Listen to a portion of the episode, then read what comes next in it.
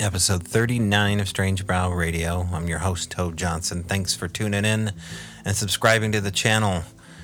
Without you, well, I'd just be talking to myself inside the Airstream, which I guess is probably a stairway to craziness. We don't need that. All right, today's guest is Alex Whitcomb of Canada, driftwood artist by day, experiencer by night. I'm talking the alien road. We're going to have to go down it and Alex is the man. He has had quite the lifetime of experiences, I would say, and some breakthroughs maybe on the show. Alex Whitcomb in a moment, but thank you to our sponsor, Feral by Aaron at Etsy.com. Now's your chance. Go on to Etsy, like, and hit the little heart button. They've got all these algorithms. They're causing all sorts of problems for Etsy sellers. And check out Shaman Inspired Drums, Rattles, and Smudge Fans by a great sponsor, Feral by Aaron. Gorgeous stuff. And next, Alex Whitcomb, Experiencer. We'll be right back.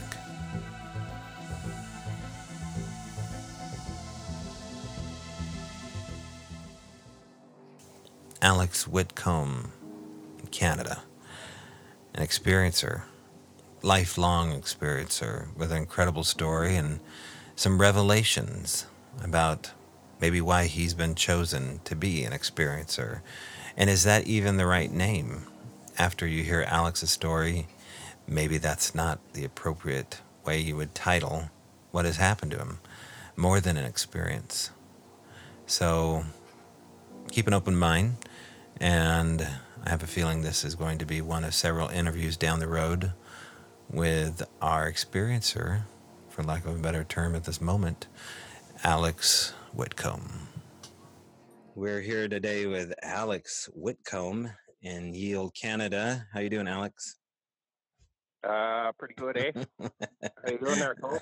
that's, that's good. I'm good, man. I'm yeah. Good. How are you? He's sipping a can of kokanee right next to Renee DeHinden in a cozy yeah, have, uh, have atmosphere. yeah, yeah. I got a campfire going. Uh, uh, sun shining. Apparently, full moon tonight. So uh, I don't know. Life can't get better. No, yeah, I forgot. To, uh, we're doing a show on the full moon. That's kind of a big deal uh, across the yeah, world. we are. Yeah.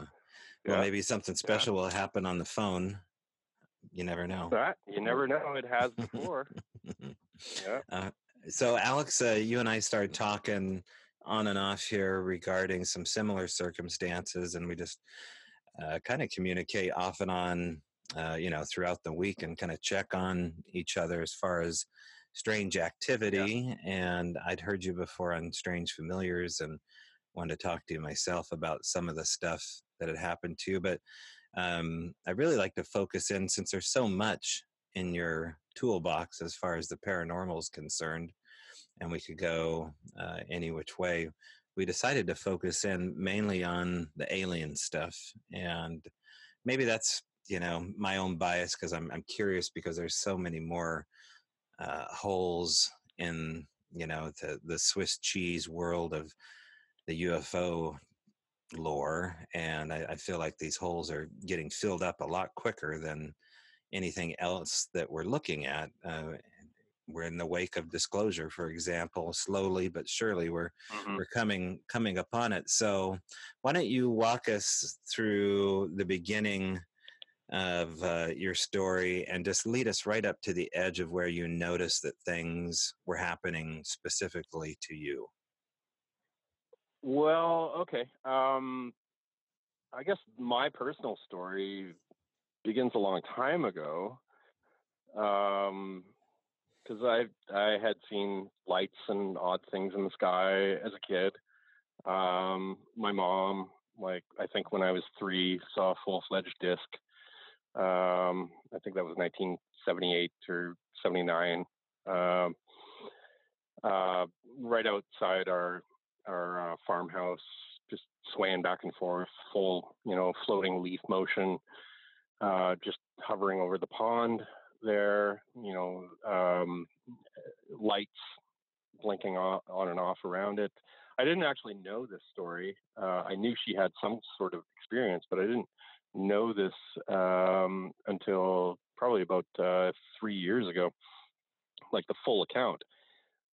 And it, you know, I had gone through my experiences in 2005, which were incredibly intense and and kind of world shattering.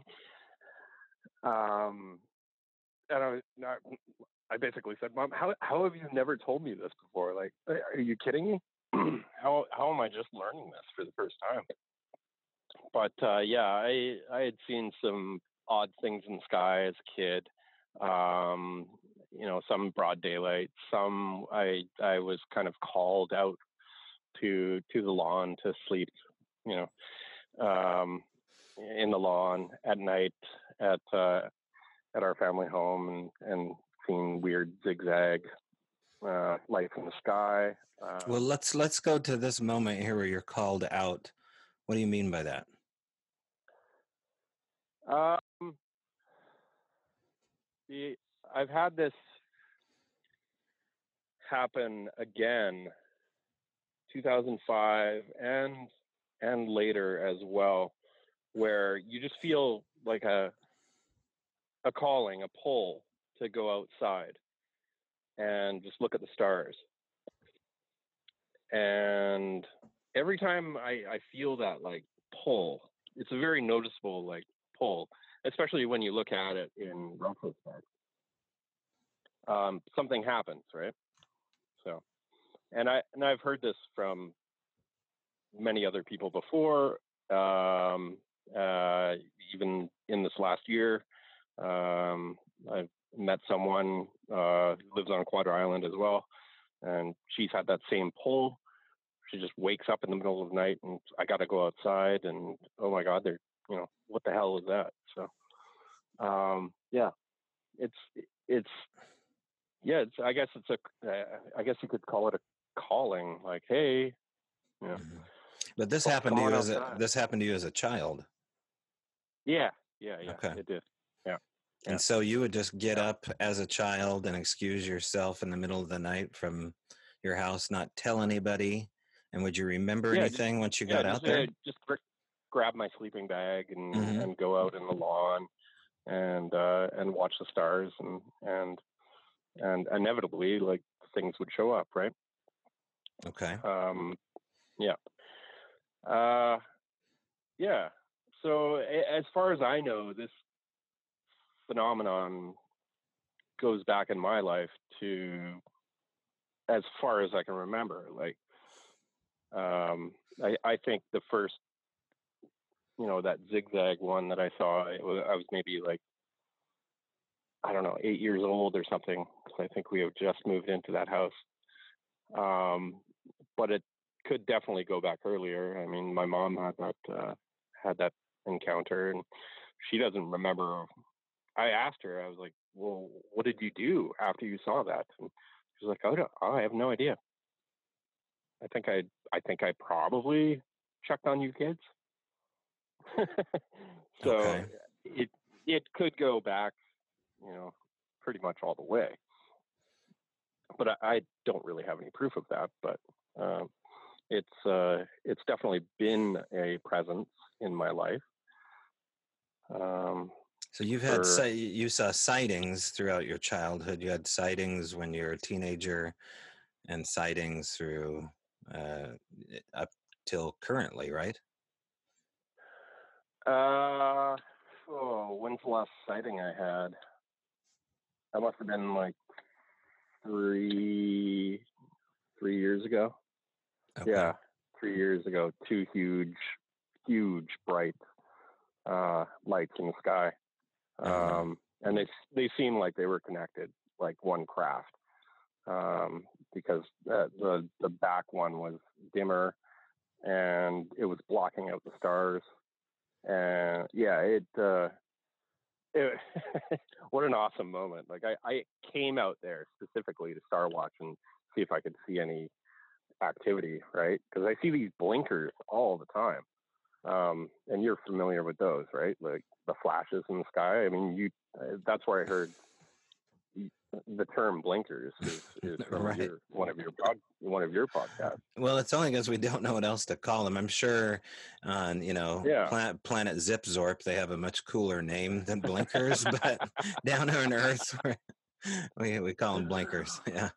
well, I, I always I always try to like rationally explain that away as, as, I do. You know, that's the first step. Is just like okay, well, see okay, if we can just rationally explain this, and and I came upon like the notion of uh, space junk reflecting sunlight and and doing blink, you know, big flashes. But some of these flashes are so huge, and and they kind of continue and different colors. Um, I even ran into, I was working for a NASA engineer once, and I brought it up to him. I was like, hey, you know, like I, I know there's satellites and I know what satellites look like, and but I've seen this phenomenon in the sky, like these flashes, like, and I know what iridium sat- satellites are. Is that what they're called, iridium or iridium? Um, I know what they look like, and I described to him what I've been seeing. He's like, I, I, get, I have no idea. I don't know. So uh, yeah, um, I'm I'm shocked yeah, that no, I, am so shocked that people say they haven't seen these because they're so pronounced and so obvious. They're so pronounced. Yeah. Yeah. Yeah. yeah. and I brought friends. I brought you know I've I, I was living at my friend's house once and I, I've seen them in a in a particular spot in the sky. I'm like, text them, oh my God, there's you know UFOs out here. You got to come out. And uh, and they saw them too. Like it's not like a a, a localized personal phenomenon, and like other people see these, right? And I'm sure you've had the same experience, but but I, I yeah, like I couldn't find I couldn't find a lot of info on on on the web about this phenomenon. And what I could find was like, oh, it's just space junk. I'm like, well, okay, but yeah, that's pretty. That's pretty damn bright. When you get a flash that looks like, you know, half the intensity of, you know, maybe the sun or something like that. It's like, come on, something, something more going on there. Okay, let's let's talk. Let's go back in time a little bit here. Um, you mentioned your mother's also had these experiences, and maybe or uh, some of the things you were saying there made me think maybe that she had some kind of lapse in memory towards her experience. Was that is that what you're picking up on with her? Oh yeah, definitely. Yeah, yeah, yeah. Okay. I think I think there was I think there was more happening, or I feel there was more happening there. Um, particularly because when I went through my experiences in in 2005, uh, there was a lot of stuff that I didn't remember. I know it's there, mm-hmm. um, but uh, I just I just couldn't recall it. Whether it's you know my own rational mind blocking stuff out, or or whatever, or or maybe they're you know doing it, uh, doing doing the whole memory lapse thing. Uh, but I, I know there's I know there's a lot more there. I just uh, I just can't I just can't recall it because uh, every every time most of these times when I would have these experiences and and start to like have that holy shit moment like whoa this is happening it'd be like blackout boom and then wake up the next day and not even recall it right in the morning. You know, you wake up and just like do your, you know, brush your teeth, go to the washroom, start making breakfast and coffee, and and then boom, boom, all of this stuff goes back. Uh, uh, like mm. like the whole the whole night comes back, but not the whole night, not the whole experience, but what you remember, and and literally it dropped me it dropped me to the kitchen floor like every time and shaking crying like it was intense it was so intense. So okay so how many times have you blacked out right after a sighting? Um, well this the, the whole blackout thing would be um, during my during my encounters uh, in 2005, which would which spanned about uh, two weeks. Mm-hmm. Um, but uh, you know, if I if I was to see something in the sky like the blinkers or the or the two big lights or um, you know those kind of things, there's there's no blackout there. Okay. It's uh, it's just uh, you know go on go on with the normal day or the normal night. I, I want to get to 2005 because I I can tell that those two weeks are something very unique to the rest of the story here. But um, so we have. I want to talk about your family first. You you have you you have your mother. Are you, you have brothers and yep. sisters experiencing this too? No, uh, I don't have anybody experiencing this. Uh, okay. As far as I know, I'm kind of kind of the only one. Um, yeah, I have two sisters. Um, they've never experienced anything like this. Uh, I only have the one thing from uh, the one encounter um, story from my mom mm-hmm. in uh, you know 78 or 79 and i've kind of pressed for my dad you know like hey you know i go through a lot of stuff i'm kind of mm-hmm. like researching the family you know lineage you know have you had anything he just he's just like no no, no. but uh yeah there there he's gone through some weird stuff um not necessarily, you know, uh, paranormal stuff directed to him, but mm-hmm. uh, and I think this might be like I'm still researching this. Um, he was uh, he was involved in a classified project, unclassified and classified project funded by the U.S. Uh, uh, Air Force down in uh, down at Catalina Island in 1977 involving Ingo Swann, Hella Hammid, and apparently I just teased this out of him uh, like two months ago. Um, uh, two other psychics, a Russian psychic, and and he didn't go into the other one. Um, but it was uh, the the main unclassified project was uh, psychic, uh, like a psychic Sea Quest. So he like was a, the, he was a part of like a remote viewing uh, yeah, yeah. Pre-op exactly. in the '70s in Catalina as a he was a part of the Canadian yep. Air Force down there.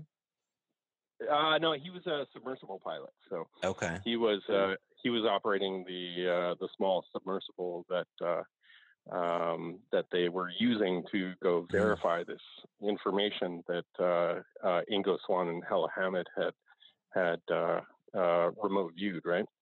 Okay. Um, yeah, uh, Dale Graff was the uh, liaison with the Air Force. That's where the funding came from. Um, uh, uh Russell Targ, uh, Hal Puthoff from SRI. Um, I think they devised, uh, they came up with the the experiments along with no. Dale Graff. So, wait, well, let's wait a second here. Hal Puthoff here. Tell people I know who this is just based upon um, Tom DeLonge and To the Stars Academy. If anybody's following what's going on with UFO disclosure and Tom DeLonge yeah. and Hal Puthoff, Hal Puthoff was one of the real uh, groundbreakers as far as the science behind remote viewing. And so your dad oh, is yeah. Im- immersed in something extremely yeah. top secret at this point. Yes, extremely top secret. Yeah. Yeah. yeah okay. Totally. Uh, it's declassified now, um, and really, I only I only learned about the unclassified project um, when my mom told me her story, her full, full story. I was like, "What about that?" And she's like, "Oh, well, she yeah yeah he was on."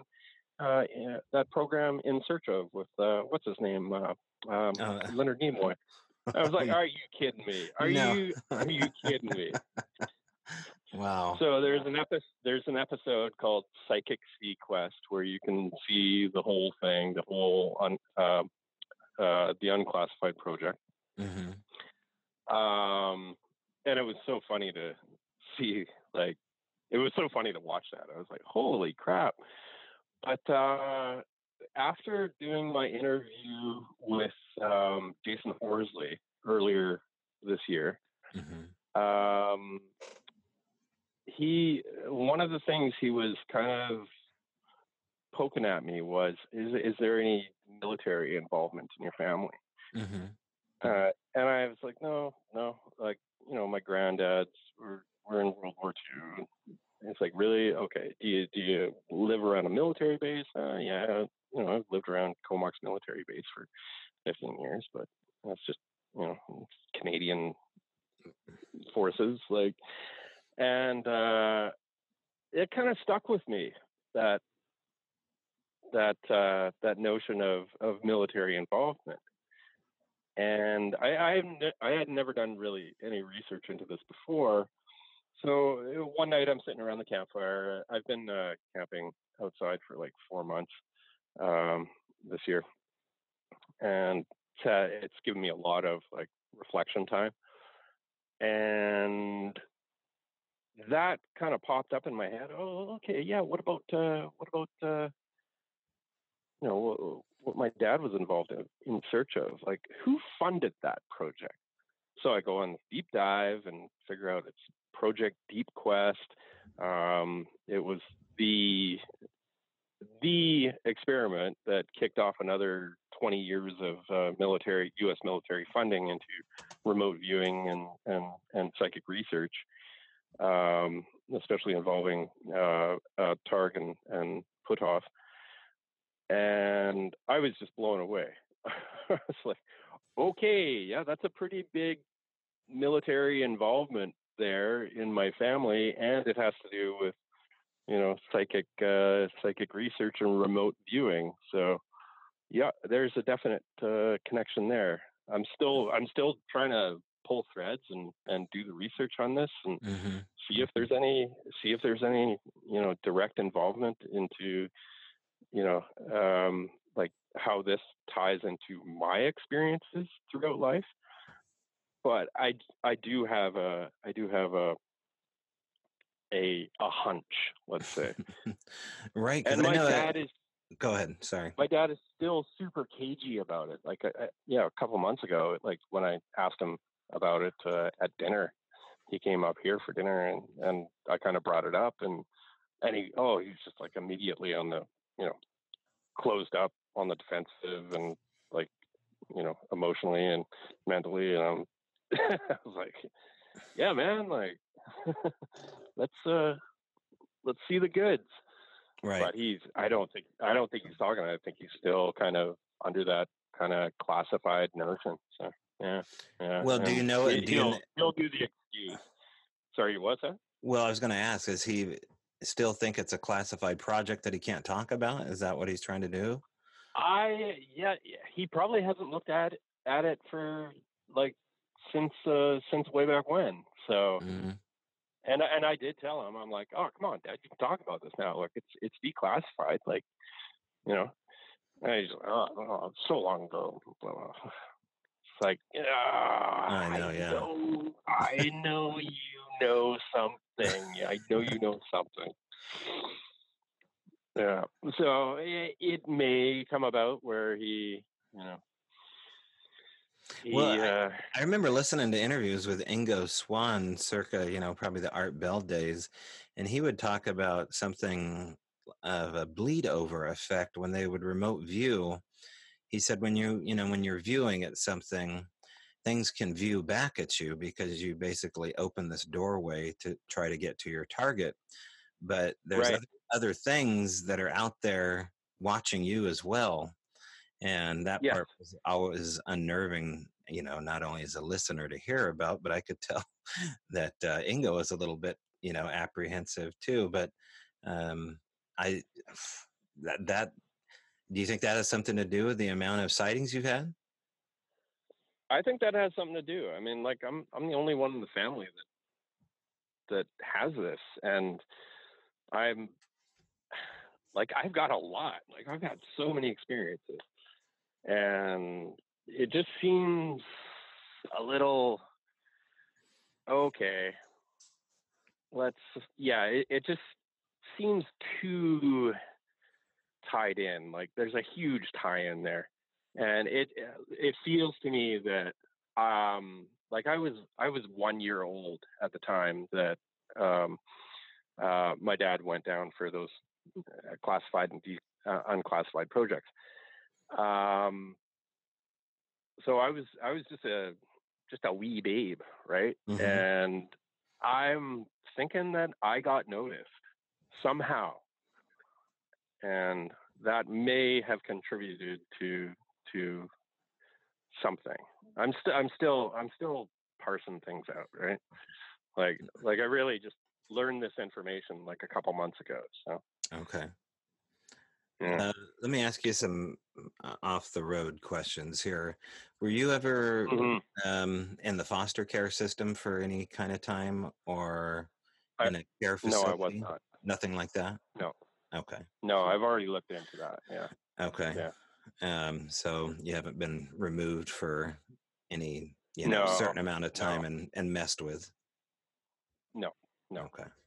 No, no it's not. Uh, it's not like a Strieber story or anything. yeah. It's I, I no, I that didn't happen. So. What about um, nightmares? Nightmares that aren't nightmares. Nightmares that aren't nightmares. Yeah. Uh, Vivid dreams, give me, things give that. me a little. Oh. Yeah, you know, sleep, sleep paralysis oh, with had, the vivid dreams. I've had vivid dreams since I was a kid, like like insanely vivid dreams, and a lot of um, a lot of uh, repeating dreams, like mm-hmm. very, very intense repeating dreams. Uh, one I've had specifically since I was a kid was uh, looking up at all the stars in the sky. And to me, they're just stars, and then they start to move, coalesce, dance all over the sky, and and I know something huge is happening, like a, a just like a massive shift has taken place and that one's that one's been uh, I haven't had that dream probably for about ten years or so, but uh, mm-hmm. it it it has been through my life uh, um, as a as a repeating dream for sure. So that's one of the that's one of the mm-hmm. notable mm-hmm. ones. But yeah, yeah, my dreams are insane. Like uh, I I can't even tell you. Like I I can't even write them down because the the amount of information that's encoded in these dreams, like symbology and and connections, and it, it's it's just too much for to to translate back mm. into the physical world, right? Well, are you dreaming of things that uh, are coded? Are you dreaming of code? Are you dreaming of language? Are you dreaming of information, data? Um, no, no. I I would I would explain it more as symbology that I that I can't quite understand. Okay, give us you know, an example. I, I, under, I, under, I understand it in the in the in the dream awareness, but mm-hmm. when when I when I get back to physical reality, that that that symbology kind of dissolves, right? Uh, okay, it makes sense there, yeah. but it doesn't make sense here.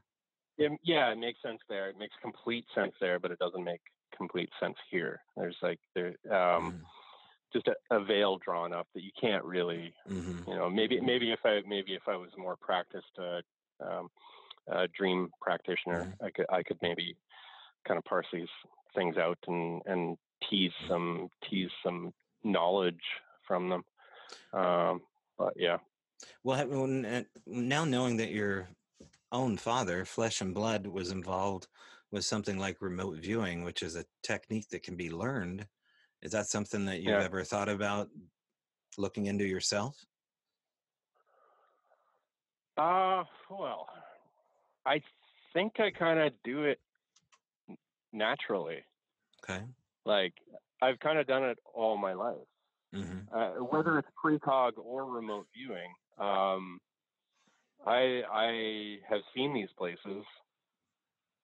You know, I've gone to these places in dreams, have a full dream there, and then they they show up. And this happened. This happened as well in my 2005 experiences, uh, very vividly, um, where I I know I I have never ever been to these physical locations, and yet I know intimate details about these locations prior prior to that. So whether that's precog or whether that's remote mm-hmm. viewing or whether it's kind of a mix, um, you know, I, I, I don't know. Okay, give us an example of a location. Um, let's see.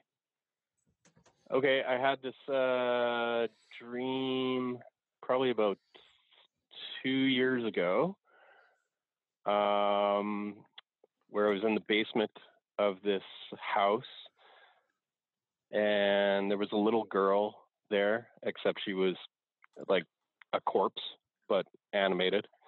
Um, uh, she took notice and was kind of following me around the entire dream. And I really remember this, like, like I don't think she could speak because she showed me that she had no tongue because she put her like whole hand up through her the middle of her jawbone and stuck her fingers out her out of her like mouth, right? Oh my god. That was that yeah, I know. It was very uh it was very very vivid and I was like, "Whoa." Um and so we traveled around the outside of this house, um big blue house, white trim, uh deck porch right by a river, the road is curved, yada yada yada. The dream goes on, the dream goes on. And uh you know, I wake up the next day. I was like, oh wow, that was a really like wild dream. Uh, a few months later, I'm delivering a sculpture down in uh, oh, what's the town? Oh, I can't even remember the town's name right now. Uh, it's near Ladysmith on Vancouver Island, and uh, I, so I delivered the piece, and I was like, oh, I've never been here before. I want to like check this out because I, I, I didn't even know about this little community down here. It's right by the ocean. I want to kind of check out and see if there's any driftwood down there too. And uh, literally, like, like drive by this house and search my brakes and go, "Holy shit, that's the house from my dream." Exactly. And I know I've never been there before, but uh, there it was and I like I was so tempted to like walk up to the door and knock on the door, but like, yeah, strange guy driving by just decides to you know rap on someone's door and say, "Hey, I'm interested in your house. I had a dream about." No, no, that, that doesn't fly with a lot of people. So. Right? Do you do you uh, have a? I, I decided not to. Do you have a girl with a missing jaw that sticks her hand up at you know just yeah, regular exactly. questions like that? Yeah yeah, regular question. Hi, I was just wondering if uh, you know right. if there was ever a death of a little girl in the basement here or something. You know, no, no. So just yeah, I let that one slide. But that's that's an example. I mean, there's so many that go back, you know, to my to my youth. Um, but that's a huge yeah. moment. I mean, that's a that's just an example. That's that's a huge example, really. And everyone's had glimpses of this, but you're saying that this is a regular thing that you do. I mean, when you dream, they they lead somewhere. They're they're random. Yeah, they lead to a point, yeah. but then they're yeah. kind of time stamped for a, a future event. For a future event, exactly. Okay. Yeah. And like I said, whether that's precognition or retrocausality or or remote viewing, mm-hmm. I'm kind of leaning toward the remote remote viewing aspect mm-hmm. of it um, because I have um, yeah, I've I've done a lot of out of body work, um, uh, starting in 2002, um, and yeah, I think that might have something to do with it. So, yeah. Okay, so you were already having astral projection on top of these precog dreams. Yeah, the precog dreams or or remote viewing dreams happened like way way back. Mm-hmm. I had mm-hmm. never had sleep paralysis though until 2002, um, and that that was kind of the kickoff to to the whole 2005 experiences.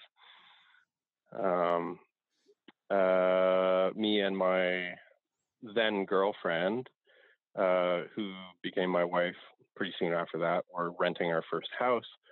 Um, and we were avid like nature explorers and, and we were really into mushrooms at the time. You know, we'd go out and pick mushrooms to eat, chanterelles and morels and whatever is around here. And we stumbled across a patch of uh, liberty caps.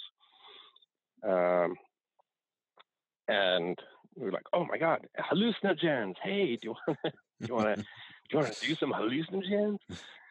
So we picked these things, but it was such a meager score. Like these Liberty caps are not like like the other psilocybins. They're just tiny, tiny little things. When we dried them out, they were just like you know a handful, not even. And so we made some tea out of them, and and we didn't feel anything. Like obviously, it was just so such a tiny, tiny little amount. I mean, yeah, we're not going to feel anything off that.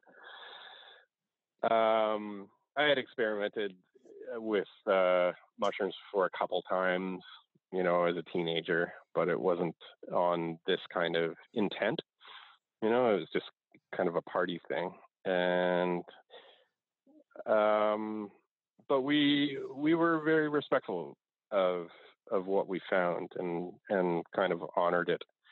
Um, but uh, we didn't feel any hallucinogenic effects, and basically we we just like, oh, okay, well, guess we'll do something else. And she went and read on the couch, and I went to lay on the bed and and uh, to read. And while I'm lying there, these waves started coming over me. Like they would start at my feet and go all the way up to the top of my head. And it was like a zoom, zoom.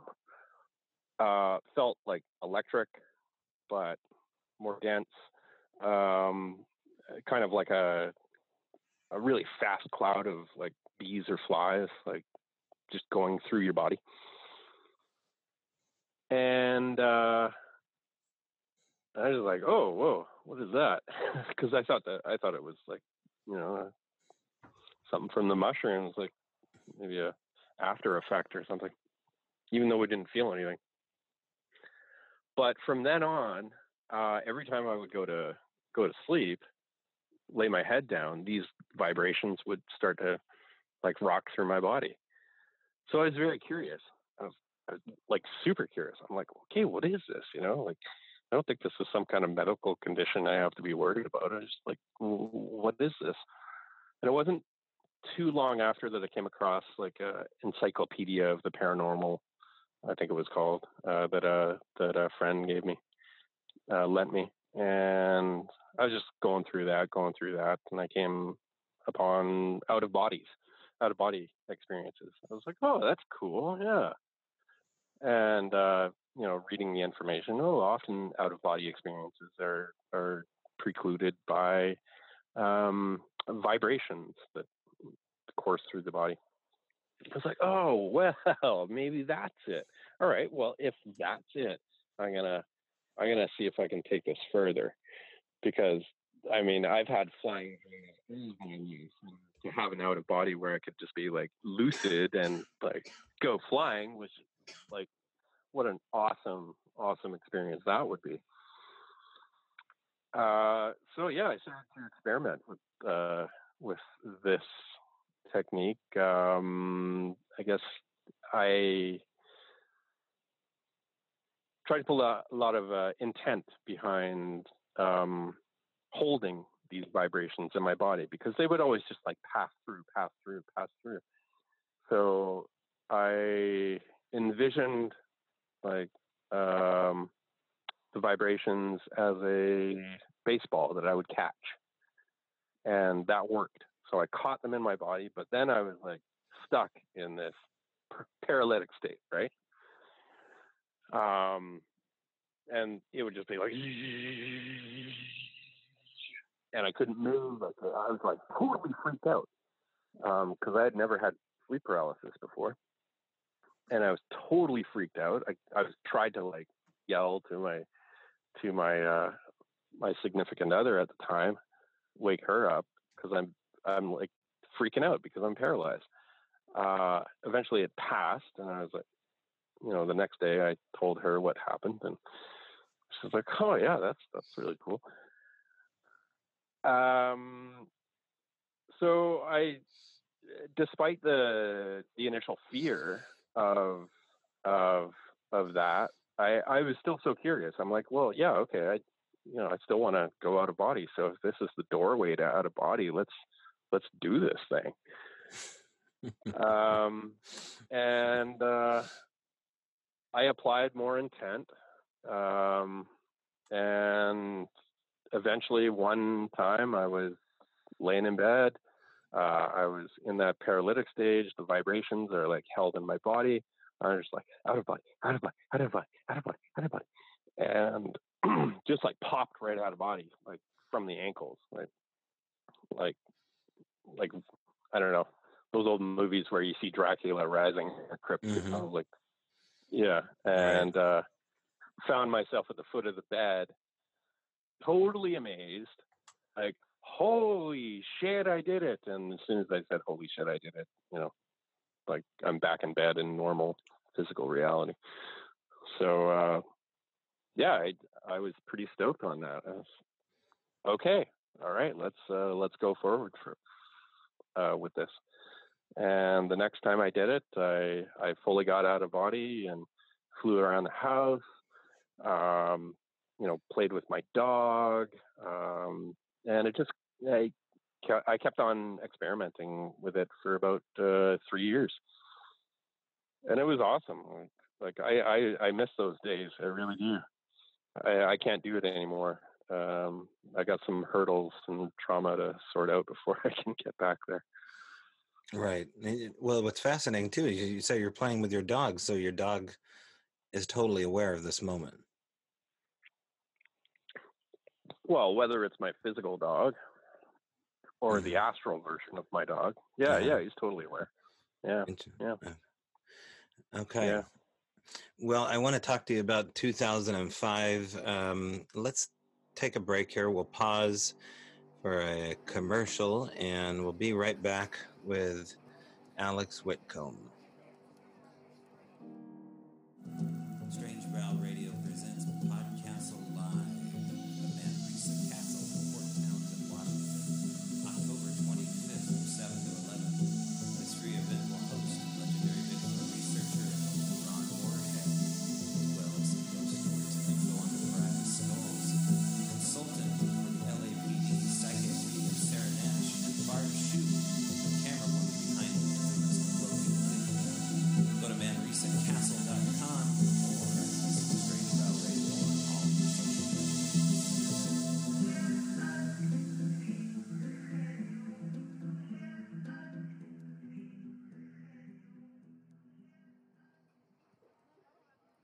All right, we're back with Alex Whitcomb here, and Alex, we we started off uh, getting to know you and your story as far as seeing things in the sky that uh, seemed abnormal. You found out that your father had this incredible uh, history with uh, mind, well, not mind control, but with remote remote viewing, may, possibly mind control along with remote viewing. They might have mixed the two uh, together. Um, and then of course your sleep paralysis and your out of body experiences and we hinted at this year 2005 and so let's let's start with what happened and when you noticed things were going to kind of ramp up or just give us your best recollection of 2005 okay well it was the summer of 2005 i was in between um, my years at art school and I had been doing out of body training for probably about three years, almost four years at this point. Um, getting quite good at it, um, you know, from my perspective, my standards. Uh, and one thing I would, I really liked to do was make these training grounds. Um, I would, uh, when I would get out of body, I would, I don't know, not even construct. I would just envision these these massive like buildings, huge tall buildings, almost Tetris style, like skyscrapers, but the inside was entirely hollow. Um, black walls, but with a green grid on everything. And I would practice flying.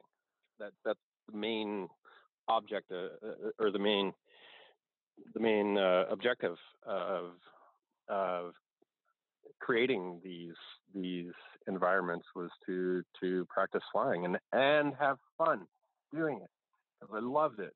I mean, the feeling of flying is just like it's it's just pure joy, and uh, that's that's one of the things that I I was uh, I just loved about being in the astral was you you left all your earthly worries behind. It was just pure joy. You're flying. You're just totally carefree. Um, but that was soon to change.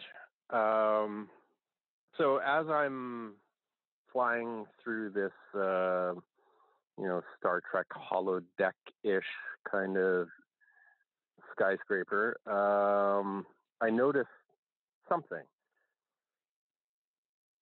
And I'm looking down. I was like, there's something there. There's something looking at me. Something is looking at me. And I'm like being paid total attention to. I'm like, well, I got to go see what that is. Who's watching me? What is watching me? And so I fly down, and just be, just before I get to the to the grid there, uh, my eyes pop open in physical reality. And I was like, whoa, that's weird. That's never happened before. I I normally like have pretty good control of uh, of when I actually want to come back out of out of out of body and and back into physical life because I just say, oh, open your eyes, and open my eyes, and and uh, I'm back in bed, and then I can go to sleep. Um, so, uh, oh, let's see here. So I thought that was weird, um, and notable, but it's one of those things where you just put on the shelf. Okay, you know, write that down, put it on the shelf.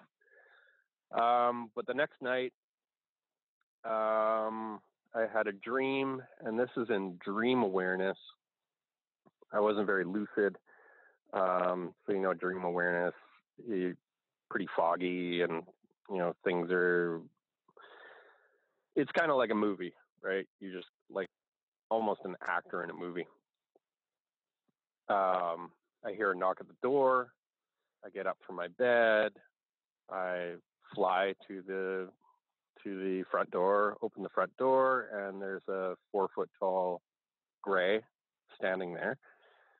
Um, down the steps. Um, we were a second story house, so he was down the down the front steps. And he didn't actually like speak with his mouth, but I he was Hey, oh, uh, sorry to bother you, sir. Um, having some trouble with my craft. I was wondering if I could come in and if you could help us. And at that moment, I envisioned his craft, like I felt his craft on the roof, disc shaped, just like perched on the top of the, our our uh, house roof there. And I was just like, "Oh yeah, sure, come on in, come on in. Know, I'll do, uh, you know, yeah, yeah, whatever you need, whatever you need." Um, and that's all I remember about that dream. Wake up the next day. Oh yeah, that was a weird dream. I dreamt about this alien at the front door.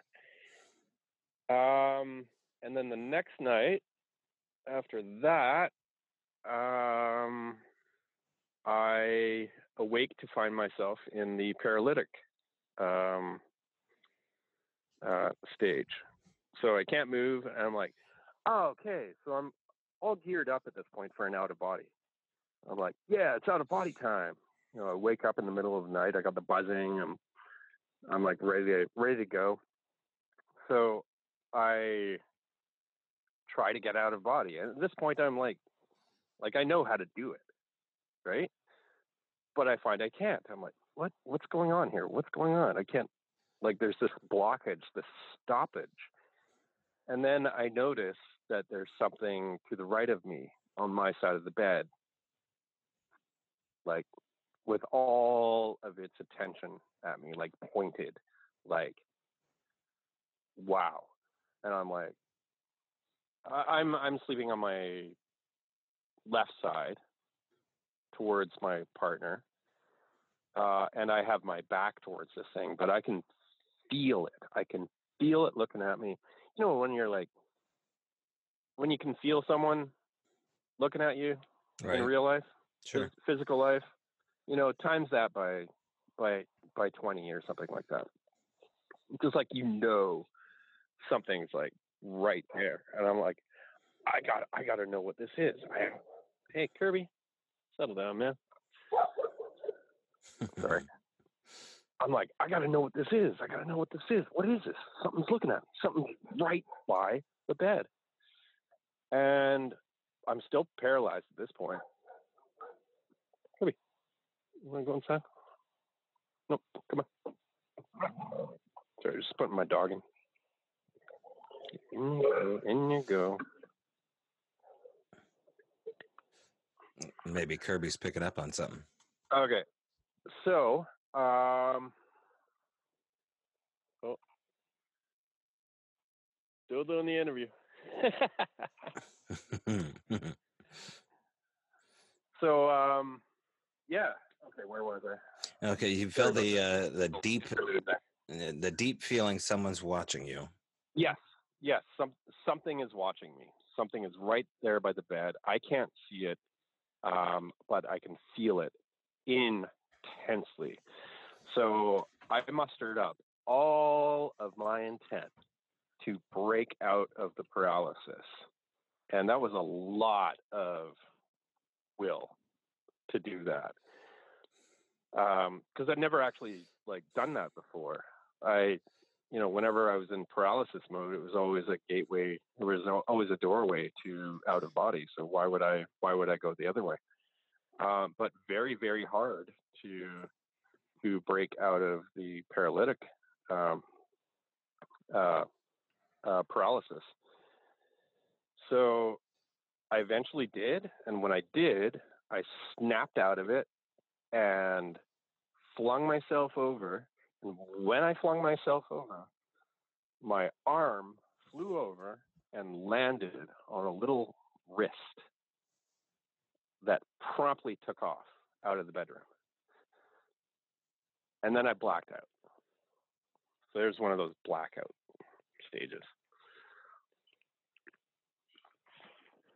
Um, went to sleep, woke up the next day, didn't remember it until you know in the kitchen, and uh, and then it all came flooding back to me. And like I said before, I, like I just dropped to to my knees in in the kitchen and started shaking, crying. I was like, "Holy shit!" And my uh, my you know partner's there, and she's like, "Whoa, what's wrong? What's wrong? What's wrong?" I was like, "Holy!" Like I didn't. I had this thing, and I touched its wrist. It was by the bed. Um, Claire, my partner at the time, was incredibly supportive of uh, of my experiences during this time. Um, she's a very open-minded person, and uh, but still, like two weeks of that stuff, and it was getting it was getting a little much for both of us, especially because I wasn't sleeping and she wasn't sleeping, and yeah, so um, yeah. Anyways, uh, so that continued pretty much every night. There was uh, there was three nights where I the only three three nights that I knew something didn't happen is when I woke up and didn't basically cry in the uh, in the morning. Um, I woke up uh, in the morning and I was like, and I knew like they had left me alone. Um, it was very, and th- those were like just like oh, moments. Whew.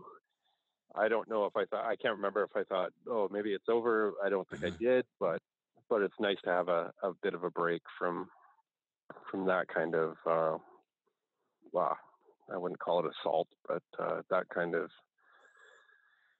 unknown mm-hmm. goings on. Um, so yeah, uh, the next night uh, after the wrist thing, uh, I found myself in the paralytic stage again, and I could feel them uh, right there uh, again. Um, so the the first one, the first one that came to the door, I call, I call the inquisitor. He was just like um, inquiring, you know, hey, can we come in? You know, and you you hear that a lot in uh, other other sorts of phenomenon, black-eyed children and and whatnot. Yeah, uh, let's let's talk let's let's talk about the Inquisitor.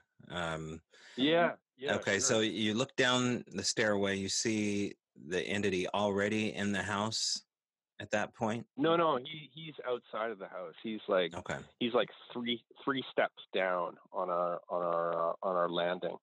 Okay, so and, outside the uh, door, outside the door, and you open yeah, the door, and the door. okay, yeah. And how do you yeah, know that someone's? How do you know someone's at the door? I just got up. I think I heard a doorbell or oh. something, or a knock on the door. I don't even think we had a doorbell. No, just a knock on the door. I just got up and like went to the door. Okay. And and this is out of body too, or not out of body, but it's it's dream it's a dream, dream state. state. That you, dream awareness, right? And do you do you question whether or not this was a dream, or do you think it was a dream? Um, as opposed to what? Uh, dream versus out of body, or dream versus um, physical life? Well, right. Is this a, is this a moment that you're processing as a dream because it's too crazy? I think probably.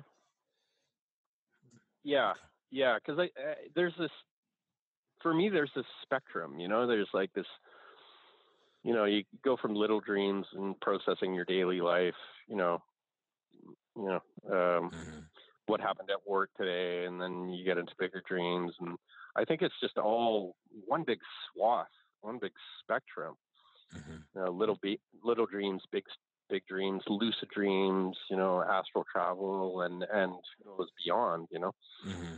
So once the um, Inquisitor um, asks you, I, don't, re- I don't really want to separate them. I just want to like clarify that I was in dream awareness, which is like, you know, uh, okay, uh, that typical like you're just kind of running through the dream and you don't really have any choices.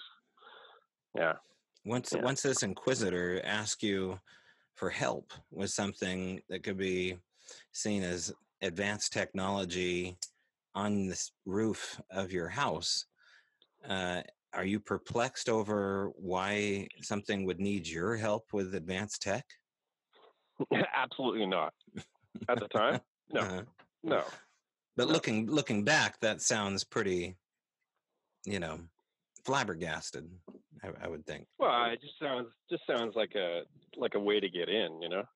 Because okay. I'm a I'm a pretty I'm a pretty altruistic person. Like that, if someone needs help, you know, someone's stuck on the side of the road, I'm obviously gonna like pull over and see if I can lend my assistance. So it's mm-hmm. it's kind of in my nature to to to do that, you know. So maybe maybe these these beings, these entities, were they they had already sussed out that you know that's kind of intrinsic intrinsic in my nature and that's just an easy in for them. And okay, i don't so, know their motives. so at this point though when they ask you for help you, you you don't have any memory past the point where you said i'll, I'll offer you help? No. Okay. No, no memories and nothing's come back to you in over 10 years since then getting close to 14 no. years now okay. 14 years no. Yeah okay. No no. But i i know i know there's more there because my body tells me that there's a lot more unprocessed information um, mm-hmm.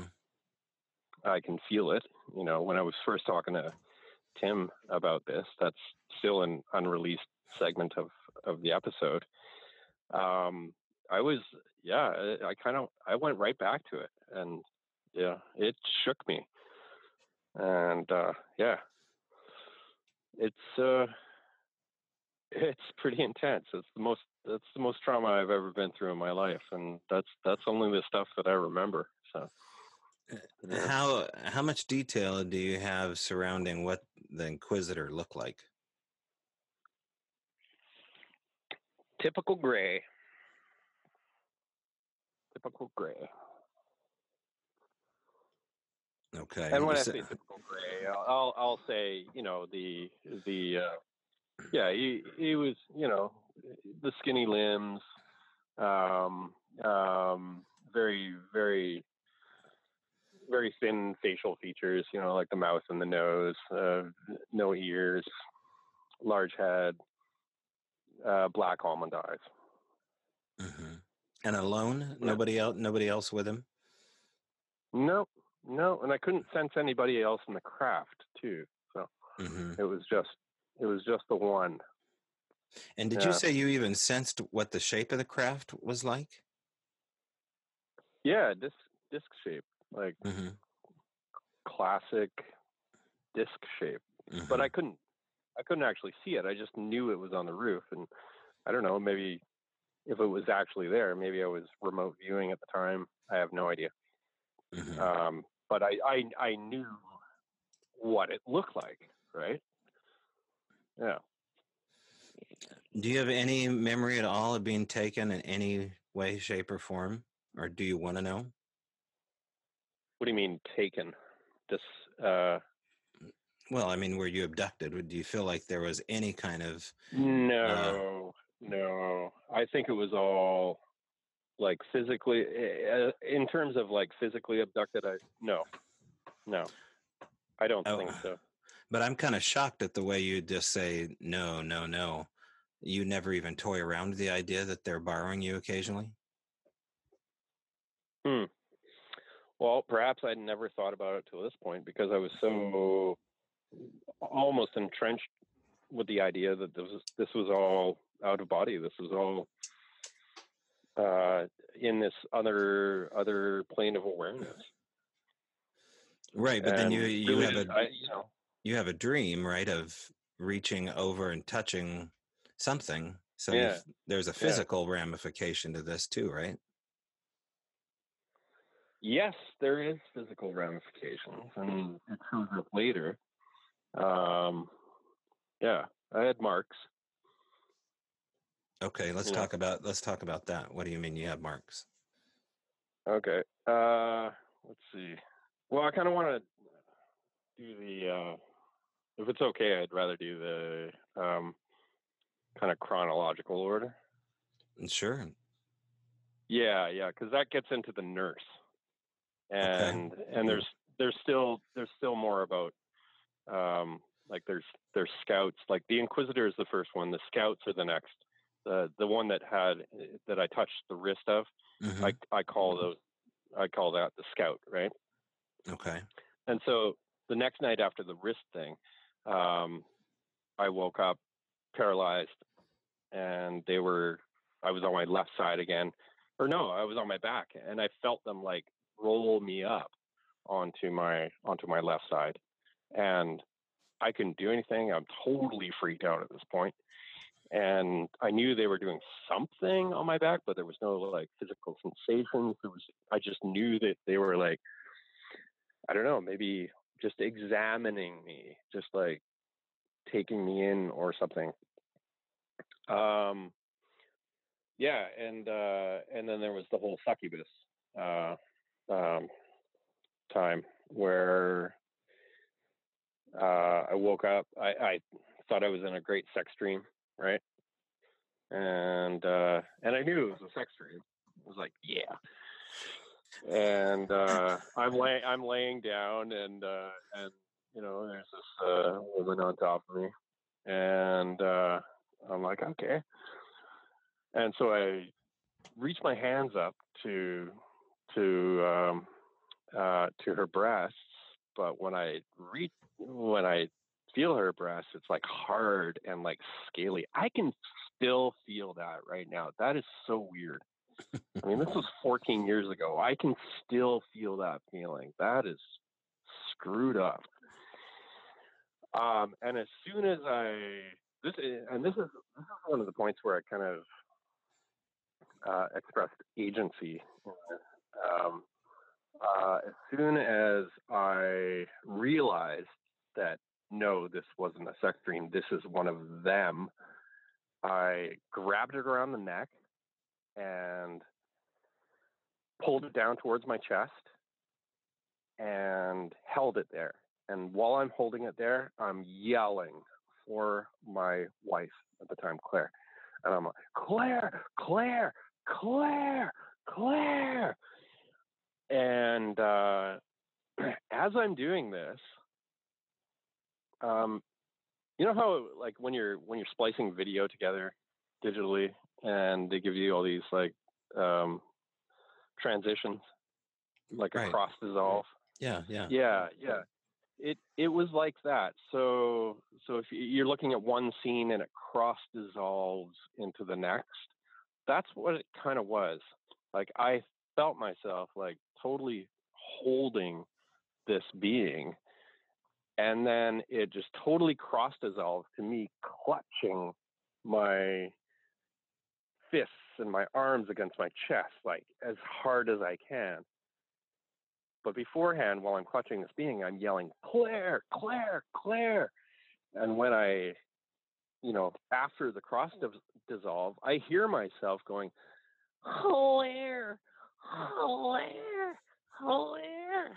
it's totally strained, like hilarious um, paralysis voice. Um, but the funny thing is, she was having a dream at the same time where she was in a at a concert in a crowd. So she was at the front of the crowd and she was enjoying this concert. And uh, from the back of the crowd, she hears, "Hilarious, hilarious!" Wow. So it kind of became a running joke uh, between us. Uh, we had, we had fun with that. So it was, it was a little bit of humor right. within right. within the two weeks. Yeah. Mm. And she was at a succubus yeah. rock concert, so that's super yeah. ironic. yeah, totally. right. Totally. yeah, yeah. Um, so yeah, there. Okay, uh, that that leads us out. Uh, so we got in, uh, Inquisitor, Scout, and then the succubus, and and but, now uh, but wait, now we have Claire, right? We let's talk about yeah. Claire. Claire, Claire, sure. Claire's your girlfriend she she wants to be there for Alex, uh, you know, during his time of need. Yeah. But yet this yeah, is this is yeah. this is getting intense. I mean, super intense. Mm-hmm. Super intense. Super intense. Yeah. Yeah. And but, so, is, mean, is, are things like wearing thin with her? Is are moments wearing thin with Claire? Is it? Is I, it? Are you? Is there well, friction I, starting I to develop? No, no. Like after uh, during the first weeks, like she was really like concerned, obviously, um, but she was very curious as well and fascinated because uh, she's had her own set of crazy experiences throughout her life. Uh, not like this, but she she definitely knew that something was going on and to to pay attention and and offer support, right? Uh, but you know, a week and a half goes by and I'm not sleeping at all. I'm dreary. I can barely even work. Um, I'm just I'm fed up, um, and she's tired too because what I'm doing at night is huddling like super close to her and not going to sleep. So she she you know we both have our own like space in the bed, but I'm invading her space, so she's not getting her rest. She's not getting her um, um, yeah, it, and it starts to affect her day, and she she starts to get tired. Mm-hmm. So um, yeah. So it's it's putting stress on the relationship. It is to some degree. Yeah, yeah, you know? yeah, yeah, yeah. Like a week and a half later, it's it's it's definitely it's definitely stressed us both out. So there's like sure. re- resentment uh, building up over or the stress over I don't, I feeling? I don't think there's any any resentment uh, on on her end. Um, I, I think she's just like, you know, I'm kind of tired of this. Like, mm-hmm. right? You know, maybe we could do something about it. Or, yeah, yeah. Um, But you're getting you're, you must be getting more angry at the phenomena. Hell yeah, hell yeah, because it's totally disrupting my my daily life and my and my nightly life, mm-hmm. right? And you know, prior to this, these experiences, I you know I I'd always been curious in aliens, but I was always on the ETH kind of nuts and bolts kind of idea, and this just this just threw me for a freaking loop, like kind of mind shattering. You know, it was it's nothing like I thought an alien encounter would be. You know, you see a you see a light in the sky. Oh, this craft comes down. You know, that right. door opens and these three beings walk out, and you know, yeah, you know, those kind of stories going back way, way far, and uh, it was so it was so different and so unknown and and I think that's why it uh, it kind of rocked me so hard, and because I was rocked so hard, I, and and Claire's an empath as well, so she mm-hmm. she has she had already been she had obviously been picking up on all of my stuff as well, uh, all of my emotions and and and fear and trauma. So we were a very very connected couple, and uh, almost to the point of well yeah literally to the point of like knowing what each other was going to say you know next even if even if it was just the, the most outlandish thing mm-hmm. um so yeah I, yeah now that i'm looking back at that like yeah she was probably soaking up a lot of stuff just mm-hmm. from just just energetically and uh yeah i can see why she was getting fed up and and getting tired as and, much as she's I was. not she's not getting visited at all at this point.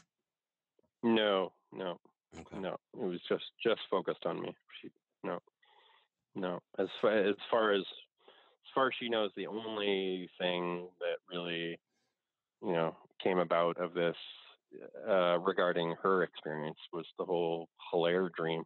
So yeah. Now, is she seeing phenomena at all? Is she seeing lights?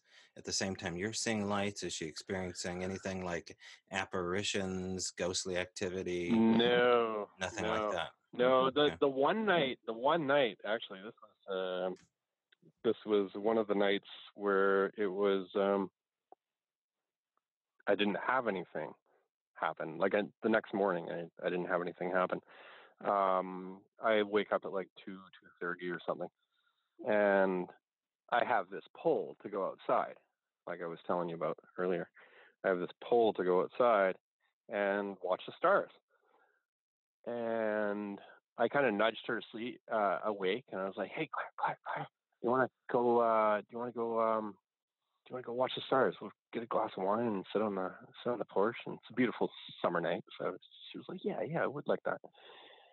So we're out there, and uh, I don't know, within two minutes, three minutes, um, I focused my attention on this one star. I was like, what is the deal with that star? What's going on? Like, just looks like a star in the sky, right? What? I don't know, there's something going on with the star. I'm not verbalizing this to Claire.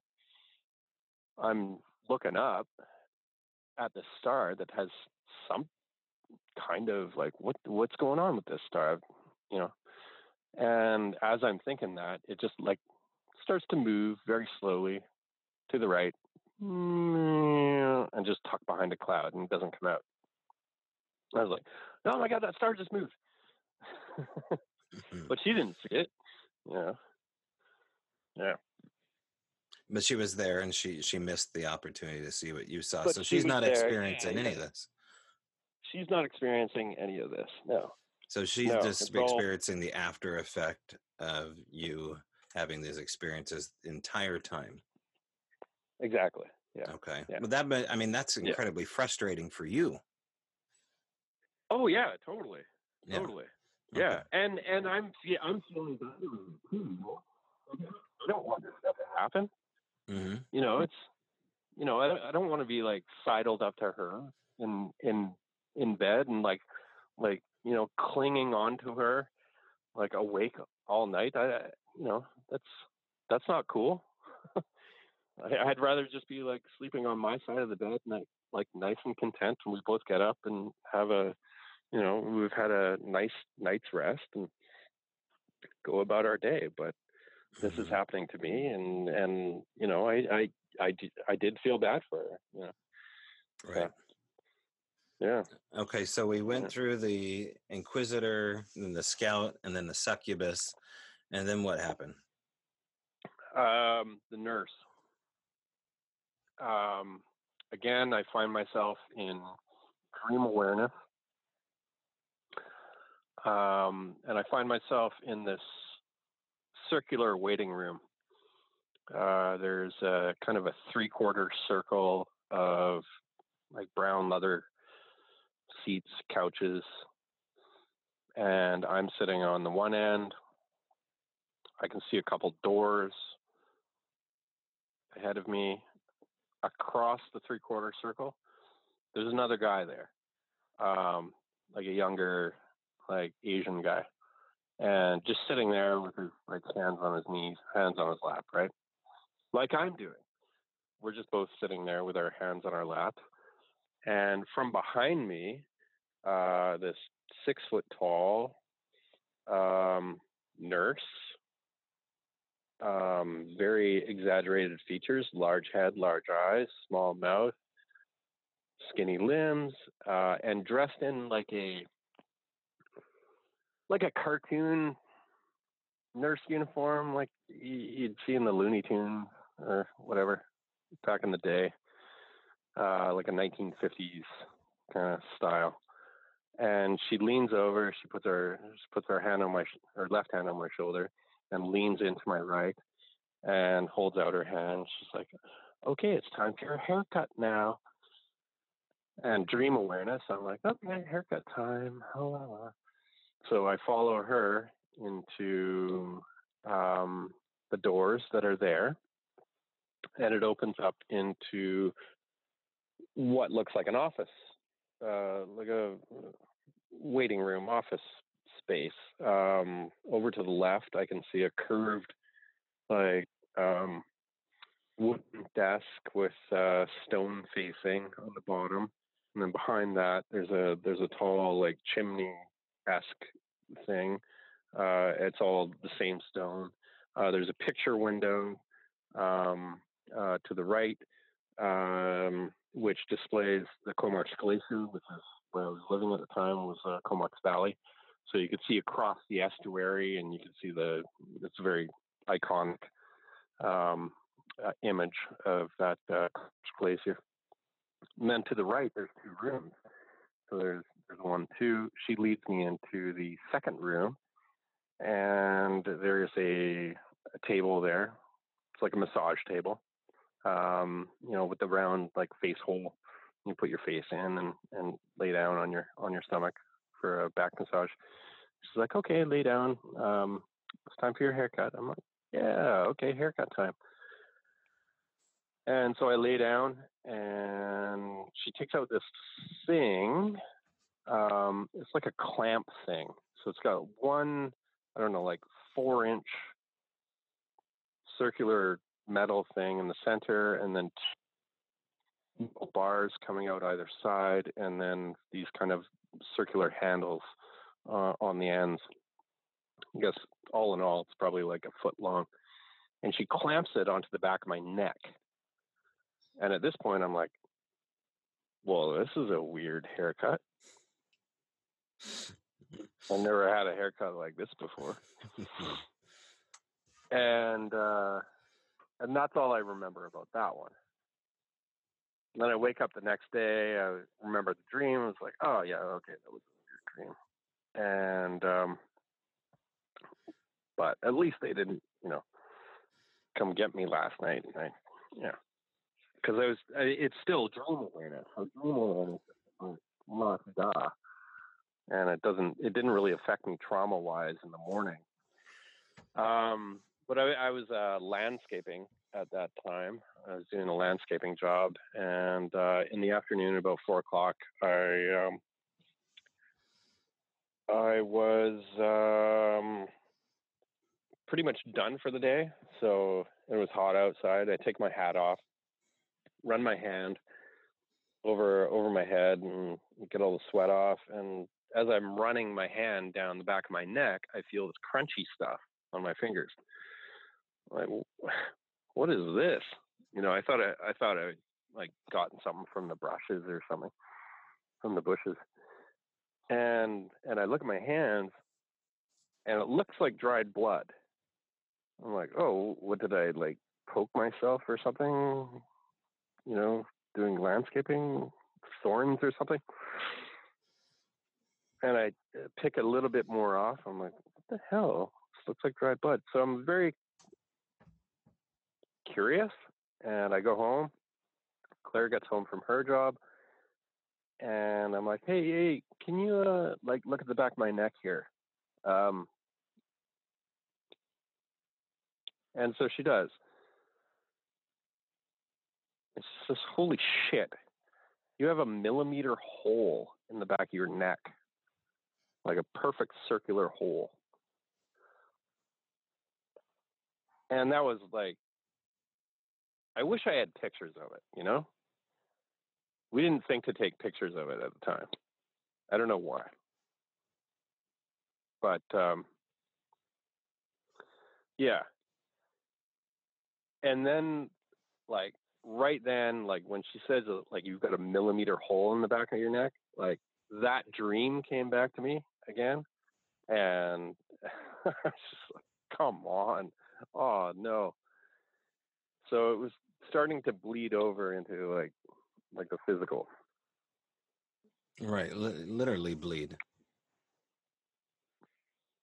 Literally bleed. Mm. Yeah, yeah. Is this whole dead center in the back of your neck, like uh, right below the hairline, kind of deal? Yeah, dead center, exactly mm where the clamp was. Yeah. Mm-hmm. Okay. Yeah. Yeah. And I don't know. Who knows? That could be stigmata. You know, me actually like taking that dream, that experience, and the ener- energetic astral reality and turning it into physical form, but I have no idea. Okay, so again, Claire is experiencing this trauma th- through you, not experiencing it herself. What happens yeah. at what happens after this? Um, well, there's the impossible fly, and then there's the final boss fight. But wait, if wait, I the, could, the impossible fly and the what? The final boss fight. Okay. Yeah, yeah. But if I could just like stick with this one, okay. nurse the the the hole in the back of the neck. Okay. Um, two months later, I was uh, I had a job doing masonry and, or I was just getting a new job doing doing stonemasonry, and I was with this guy, and we got into a car accident. Um, we were stopped. There was a car in front of us, old station wagon, that was trying to pull over a double lane, double yellow, and we stopped. And the tree trimming truck with full trailer that was going 50, 60K, uh, slammed into the back of us. Um, really wild experience. But I ended up getting some like physio time from the insurance. So I thought a massage would be really good because my neck hurt from the accident. Um, so I looked in the wow, I actually looked in a book, the yellow pages, or the white pages at that time. Um, so I looked in a book for a phone number to see what massage places were were available, and I picked this one, oh, Comox Harbor Massage. So I was like, okay, well that you know, let's let's go with that. I've never been there before. Uh, call for appointment, have the appointment, show up, um, and as soon as I walk through the doors, it's exactly the same as as what the nurse brought me into. There's the desk, there's the curved desk with the stone in front of it. There's the stone kind of like chimney behind it. There's the picture window, Comox Estuary, Comox Glacier, and the two rooms. Okay, this is the weird thing. She asked me which room I want. Like, why wouldn't she just lead me into a room? What does it What does it matter to a to a massage therapist whether you know which room I want? Yeah, and weird. so she says she yeah she says oh which room do you want uh, and I point to the point to the second one I'm like not that one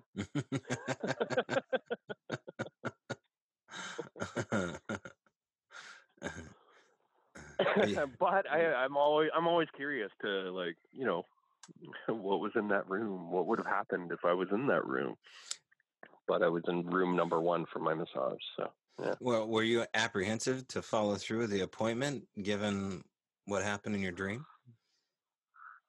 I was a little bit, and I'm pretty sure I was a little more tense than usual.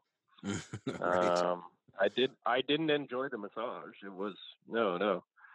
It was. Uh, it was not a good massage. Um, not in any reflection in negatively towards Car- Comox Harbor Massage. I'm sure you do a great job, but uh, it was just my circumstances there. So I just want to make that known. right, right, right. Yeah, yeah. Okay, so you have this moment there where, you, again, you have these abilities to predict through space and time what events may occur down the road. And this Yeah, is this yeah. is 2005. But the, now you're saying Yeah. that this uh, latent ability to do this has this dwindled down over time? I think it's dwindled down since then. hmm Yeah, yeah, since 2005. hmm Um, I remember it very distinctly happening a lot of times prior to that. But I mean, there was that time. Uh, you know, it was only like three years ago. I had that dream about the the little girl like reaching her hand through her, her jaw, and uh, and then seeing the house after that. That was a that was one of the big ones. You know, It- Mhm. it was kind of like, yeah, yeah, you still got the shit, dude. So, you know, Right. and I don't feel I don't feel that's in any relation to to the you know quote unquote alien experiences. Um, I just think it's something I've had for you know all of my life. So Well, at this point, are you feeling as though this is alien? well, that's interesting. that's a good question. I think I only felt it was alien because um, they presented themselves to me like that at, at first, right? hmm with the with the craft and the and and you know the the typical gray at the door and um yeah and the lights in the sky you know me being called out you know two three in the morning and and seeing the weird light that didn't you know moved but didn't just hid behind a cloud never showed up again so i was i was making these leaps you know, Mhm. I was pretty, I was pretty young back then. I didn't know much about this stuff, uh, especially the the weirder side of it. Um, so yeah, I was kind of making that leap back then. Right. Um, but but I'm not, I'm not so sure anymore. You know, Okay, and then you said something about a remarkable fly. oh, the impossible fly. Yeah, impossible fly. Okay, what what happened there? yeah, the impossible fly. So uh, um, one of the nights I find myself sitting on the side of my bed, um, hands on my lap, um, totally paralyzed, you know, like just um, staring straight forward, and this huge, like wasp fly comes into view. It's probably like an inch and a half long. And I am actually a little allergic to wasps. Um, uh, so I take great caution not to screw around with them. And I've been stung in the past and, and always swell up dramatically. So um, I don't know. It's like they're playing on my fears at this point. And, you know, I'm, I was doing landscaping at the time and this is this is like late summer, so the wasps are kind of getting, you know, little little aggressive, and this inch and a half like long fly wasp comes and like lands on my on my leg, and then like starts crawling up my leg, and I'm looking at it, I'm looking down at it, but I've still got my head straight forward. I'm looking down at it, and I'm like, don't sting me, don't sting me, don't sting me, whatever you do, don't sting me, don't sting me, don't sting me. And I get this like sense of like, yeah, no, yeah, it's gonna happen there, bud. And like just plunge plunges its abdomen and stinger like right into my leg and boom, boom, you know, and blackout until the next day. Um, I wake up the next day. I do remember that dream, but I kind of catalog it as a dream, you know, and I'm just like fearful of these things, and I'm just just making up dream stuff.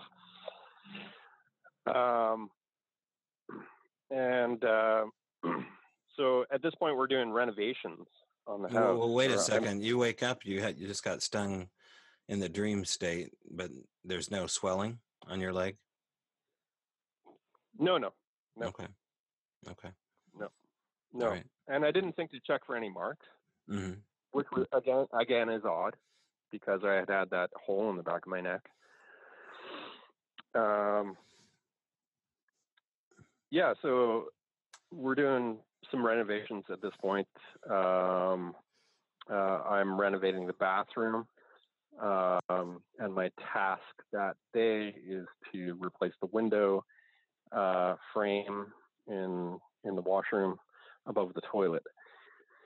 So I'm doing that. I'm standing above the toilet. It's probably like I don't know, three thirty or four, and uh, and I'm um, getting the window frame done, and all of a sudden, this huge, absolutely massive two inch horsefly flies into the zoo, looks at me, like pointed direct, like looks at me, like its eyes are like looking at me, and it's goes, and I swear to, swear, man, two inches long. And I freak out. I absolutely freak out. I scream, high pitched scream, like not not man scream, like high pitched scream. I scream because these fucking eyes are just looking at me, and I fall off the toilet onto my ass. I scurry out of there on my ass, um, close the door, and go to Claire's side of the bed and basically like fetal position for until Claire gets home. Claire gets home from work. You know, I think I, I I'm there for like almost an hour. I think Claire gets home from work. She sees me like huddled by the by the bed. She's like, "What are you doing?"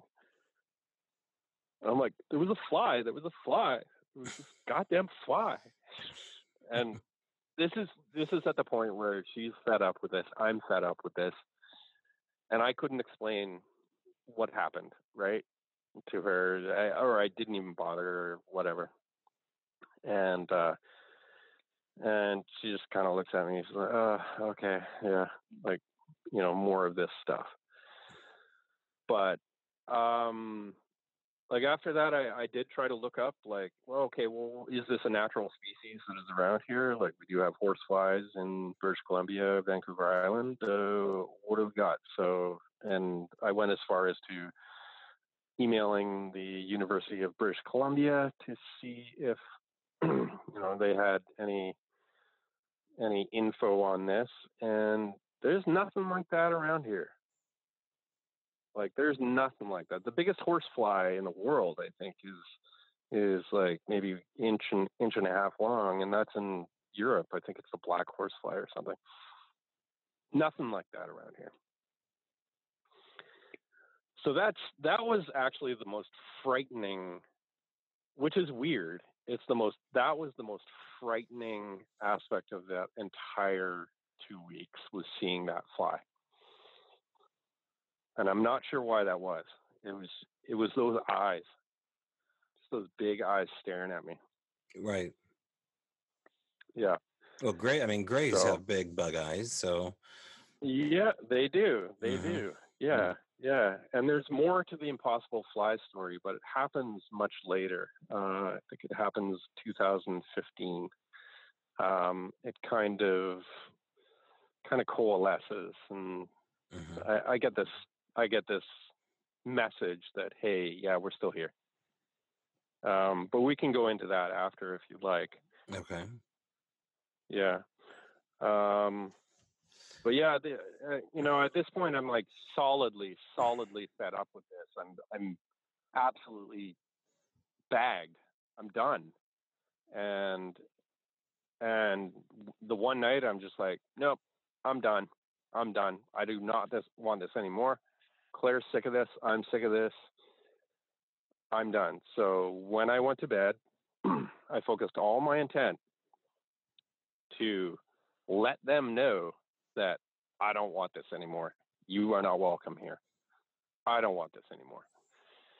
And during the night, I don't even know what time it was, but whatever. Um, I find myself in the paralytic stage and uh, or paralysis, and um, I was like, okay, there's there's one of them in the kitchen.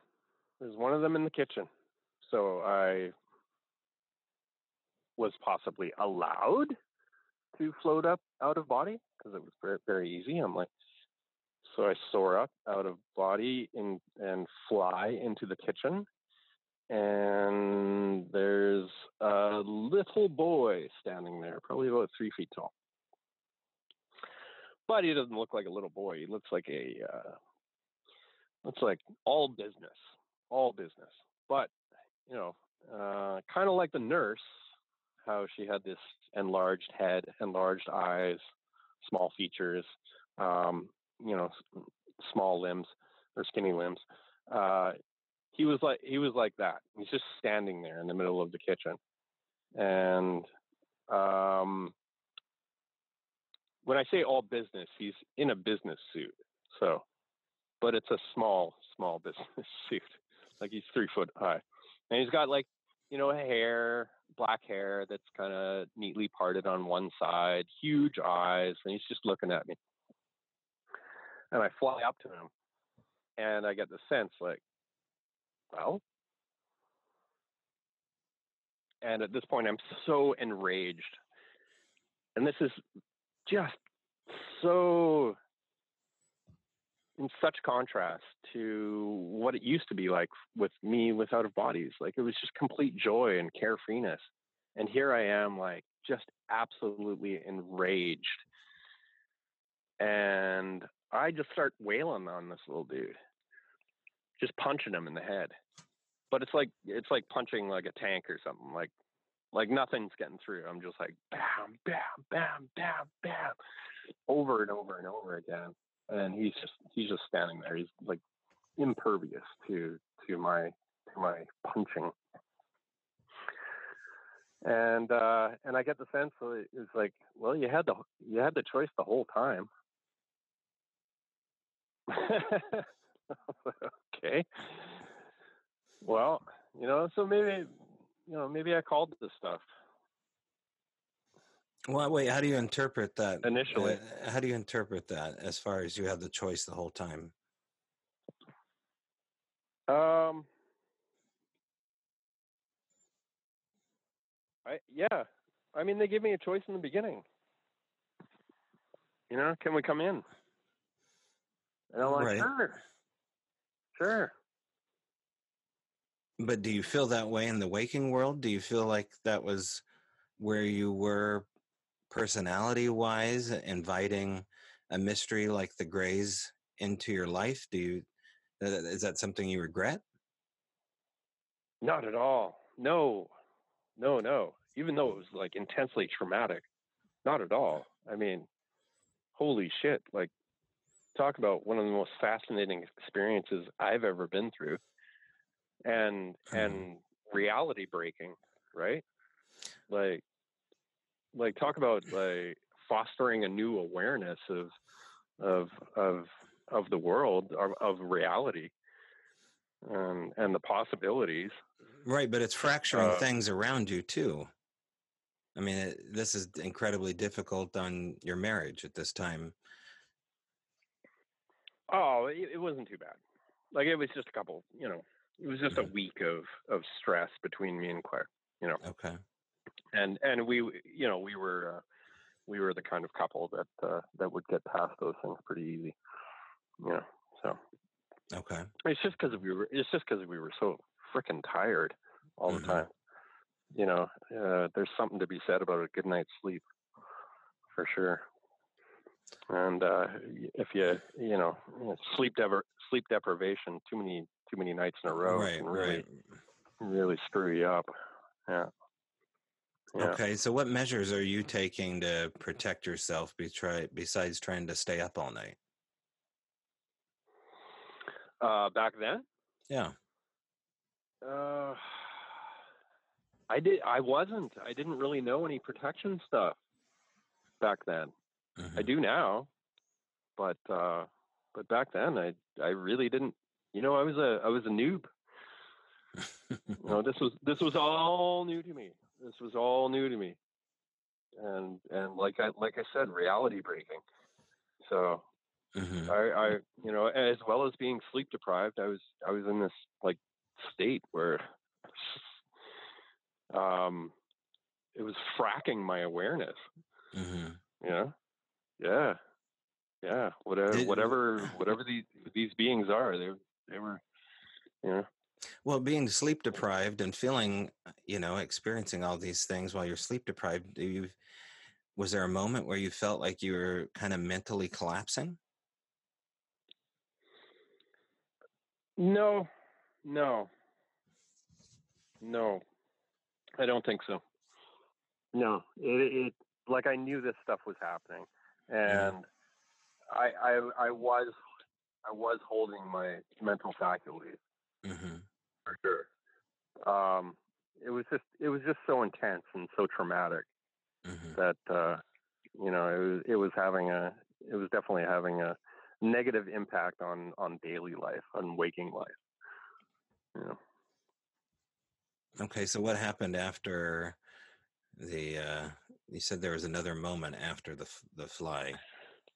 Oh yeah, the impossible fly returns Mm-hmm. Impossible Fly Part Two. um, 2015. Um, my little sister and uh, my nephews were down from um, uh, Terrace, and I wanted to do something cool with uh, with my nephews, so I decided to take them to uh, the Trent River and look for fossils. It's good fossil hunting ground, so we bought a couple hammers and and we took them out there, and we're just having a great day. Um, nice sunny day. Trent River is beautiful. Um, we're picking at rocks, and at one point, uh, I'm by myself. Um, my sister and nephews are just upriver, and I hear this like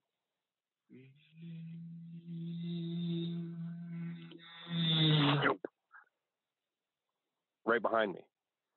And I look and I turn around, and there's this two inch friggin' horsefly on its back, struggling, like right behind me, like two feet.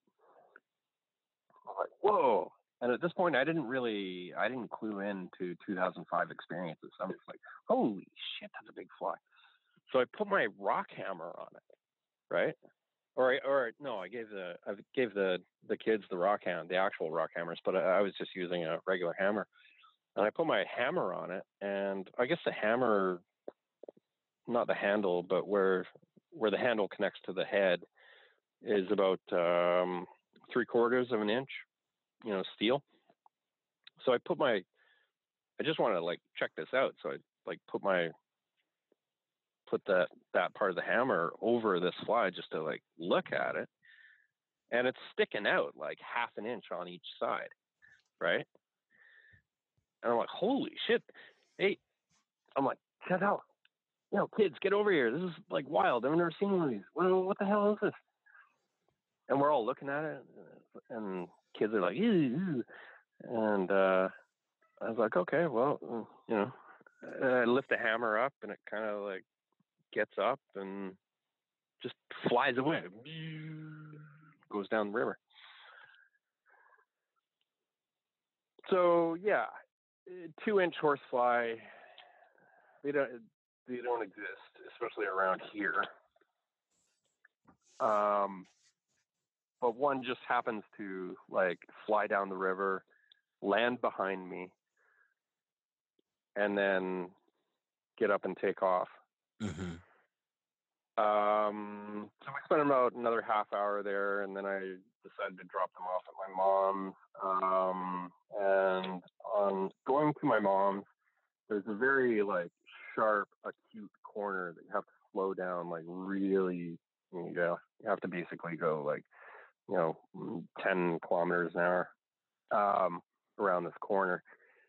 And I had a right-hand drive vehicle at the time, so I was in the right-hand seat. Uh, my sister's in the, uh, the left-hand seat, and she's talking to me.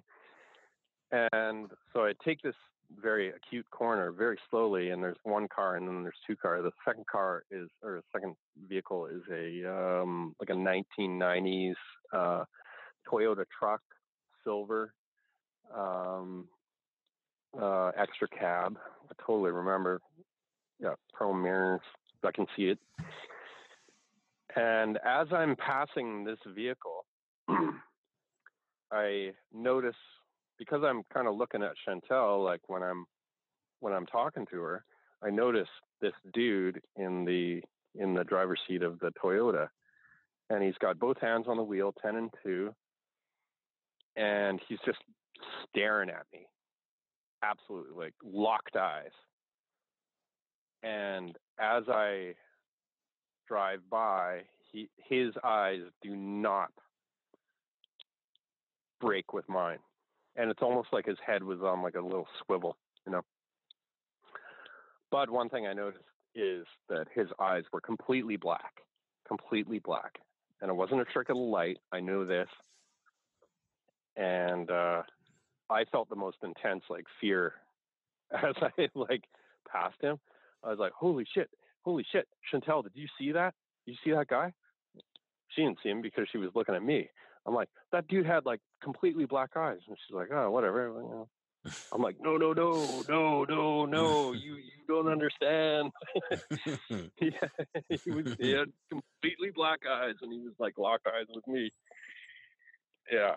So, and uh, yeah, I felt like that fear that other people feel when they see these uh, black-eyed mm-hmm. entities, beings, children, you know, women, men, whatever. So that was uh, that was a little like because if it wasn't for the black-eyed person there, I would have written off the fly. I would have been like, "Oh yeah, that was a odd fly, whatever." Yeah, uh, I know what you're getting but at. You're talking about because, yeah, right. Yeah, because I saw the black-eyed uh, being, black-eyed man. Mm-hmm. Um, I connected the I I made the connection. Oh my God, the fly. Oh my God, the impossible fly. Oh, the eyes. You know. So yeah. Yeah, we've spoken about that before. How there's this tip of the hat. Uh, almost. Did you appreciate the work I did earlier? And then they just kind of tip their hat, like you know, as an acknowledgement. To, yeah. Right. Yeah. Yeah. Yeah. Exactly. Or it's like, hey, you know what? Yeah, we're still here. We're still here as much as you think we're not, and you kind of like sent us on our way. You know, we're still around. So you have these marks on you. Do you have uh, any reason to believe that those marks have to do with your experiences? Um, which marks? The well, you said that the you want to talk about it later. That you you have, I think you said several marks on you. Do you feel like you have implants as well? Um, well, I don't think I do have an implant. I I don't know. Do you I want to know? say. I, I can't. I can't say one way or another. Mhm. And honestly, I don't really. I don't really give a shit. Whatever. If there's an implant in me, you know. I don't know. Whatever. But Well, I did you- go to the dentist. I did go to the dentist. Like, uh, I don't know. Like, what was that? Four years ago, and it got X-rays. Mhm. and uh, and I was very disappointed because they did the whole like they did almost a 360 around my head, right? And uh, I wanted to see like the back of my head to see if there was like any any stuff back there. But I was like, oh no, you didn't sweep the back of my head. I can't see if there's an implant there. Uh, but uh, the dentist actually said, "Oh, there's this one weird anomaly in your in your lower right molar, in the back molar. It's like a, it looked like a, a little grain of rice, Mhm. like a dark. On the X-ray, it looked like a little grain of rice in my in my back molar. And uh, it's like I I have no idea what this is because there's no cracks in your molar or like there's there's nothing. I was like, oh well, you know, that's probably the alien implants. Wink, wink. He did not that. He did not find that funny. I don't know. Maybe there's an implant in my molar. I have no idea. Yeah. In the area you live where most of these experiences happened here in 2005 were there any reports uh, you know via the newspaper or tv or mufon regarding other people that had experiences Um, I checked in briefly with the Vancouver Island um, uh, website. I, you know, there was sighting of uh, uh, lights, lights in the sky, but uh, no, I never really, never really heard anything about other people being, you know, having close close experiences. So did you get any kind of physical evidence out of this at all alex did you walk away with anything tangible besides the hole in your neck I did not. No, no. And had I had I thought about it at the time, I would have kept that fly when I had it pinned down by the hammer, right? hmm You know, and that might have been some kind of evidence, but uh, no, I don't have anything. It's just I have stories, and these are these are my stories. These these this is what happened to me. So, you know, Well, I mean, you but you have uh, more than stories. I mean, you have detailed memories over things, and you're trying to suss out what is the dream state and what is reality. I don't know. Have you ever been interested in trying to suss those out through regression? No, I don't want to do. I I thought about that once, um, but uh, the more I looked into hypnotic regression, the more I steered away from it. Mhm. You know, uh, there's just too many stories of it coloring coloring the experience, um, providing memories that aren't actually memories. So I, you know, I'd Mhm. rather I'd rather figure I'd rather I'd rather find those on my own. I'd I'd rather find those on my own. And And and I know that I know that someday that they're they're all locked in there. I know they are. They're all in there and they're kind of waiting to be discovered. So Mhm. I don't know whether I, you know, uh, maybe it's just I need to reach a certain point of awareness um, to to access them, or Mhm. or um, you know, really go through the trauma and sort through the trauma and accept the trauma and and and allow the trauma to pass. Uh, and then you know I'll I'll uncover I'll uncover some other things regarding that. Um, But yet, you wouldn't trade this experience in for anything. You call it trauma. There was no way to really protect yourself from the trauma as, as it was happening. But because you got a peek at something behind the veil here in one of these secret schools, you'd do it all over Yeah. again. Yeah, I would. Mhm. Yeah. Yeah, totally. And you can you can totally. understand and, how and that. I, I, go ahead. I know I I hear that from a lot of people. Mhm. You know, it was the most traumatic thing I've ever been through. But uh, you know, would you? Do you want more? Uh, yeah, I kind of want more. I kind of want to. Yeah, I really want to go out and see Sasquatch again, or I really want to. You know, yeah, yeah. Yeah, we should we should I let uh, people this- n- this- n- let people know that this is only the beginning of a whole host of other experiences that are probably just as equally tra- traumatic. yeah, in terms of uh, me. Yeah. I mean, you, You mean? you, yeah, you, this is, we've only touched upon one level of your experiences. Yeah. Right, right, right. Um, I don't fear as much anymore. hmm I've got I've got my, I've got my toolkit. I've got uh, I've got confidence and experience, um, and I really don't I really don't fear anymore. Um, yes, I do have this locked away trauma that Mhm. uh, I'm going to have to deal with at some point. Um, like you know, so many people do. But uh, you know, w- when I come across uh, an experience now, um, Mhm. I, I come out I come at it with my toolkit. I'm like, yeah, no, I don't think so. I don't, you know, if I want to experience it, then I will, you know, look at it further. Mhm. But if it's, you know, something like a shadow being, like trying to like, you know, Mhm. do whatever they do, you know, to try and induce fear in me, and I'm just like, you know, fuck off, buddy. No, no, you're not having it. I'm not having this. No, go away. So. So we're talking shadow beings, Sasquatch. What else?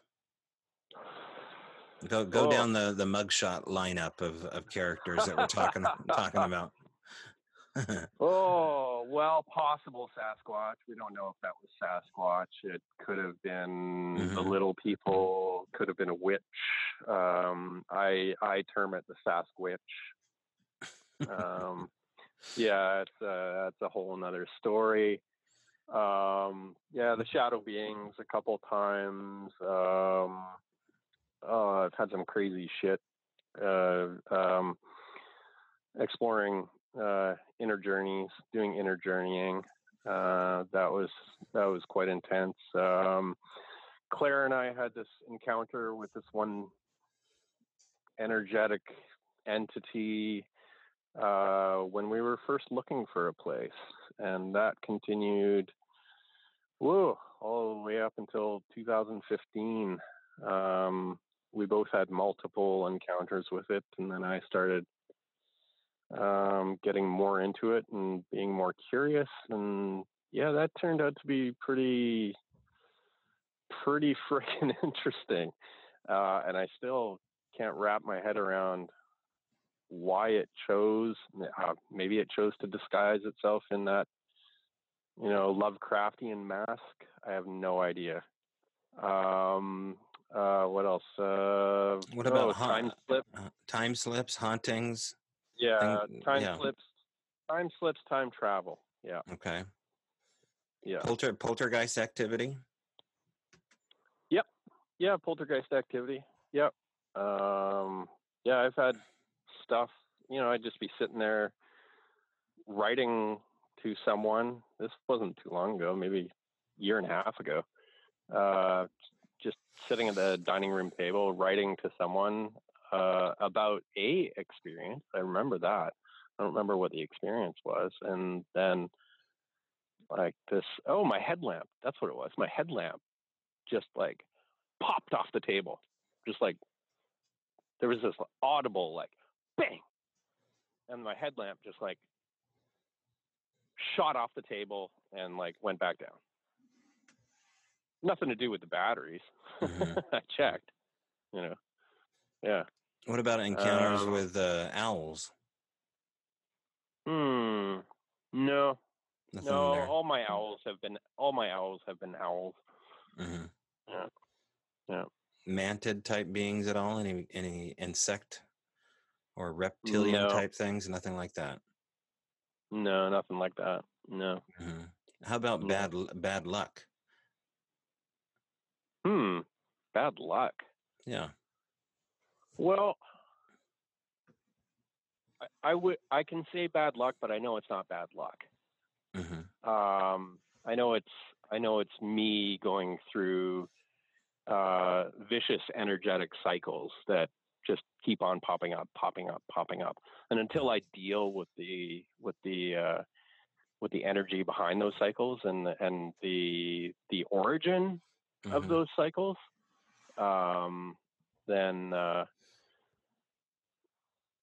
then they're just going to keep continuing. But I've had some great great experiences of uh, and great insights Mhm. into into breaking these cycles and finding out that uh, yeah yeah that the the cycles that uh, were induced by this trauma as a Mhm. kid well that that actually wasn't your trauma you're an empath you soaked up somebody else's trauma very Mhm. close to you and held it as your own um, for most of your life. And guess what? That affected most of your relationships, pretty much all of your relationships. And now that I broke that cycle, my relationships are completely different. So, and much more, you know, positive. What about angels? Have you ever had a visit from something that seemed like it was angelic? No, no, Okay. no. And of course, of course, you've No. seen the lights in the woods. We've, yeah.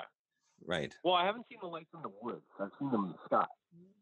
hmm But nothing, nothing down in Yeah. the tree line. No, no. And I was expecting to see, you know, yeah, Tim asked that as well. Did you see any Mhm. lights in the woods in Hope? And uh, I was definitely expecting to see lights there. But uh, no, we only had like just the most bizarre. Well, I mean, we had vocals and smells and, you know, uh, well, and that witch, you know, witch Mhm. woman and, and, and Colin got chased through the woods and then all those Mm.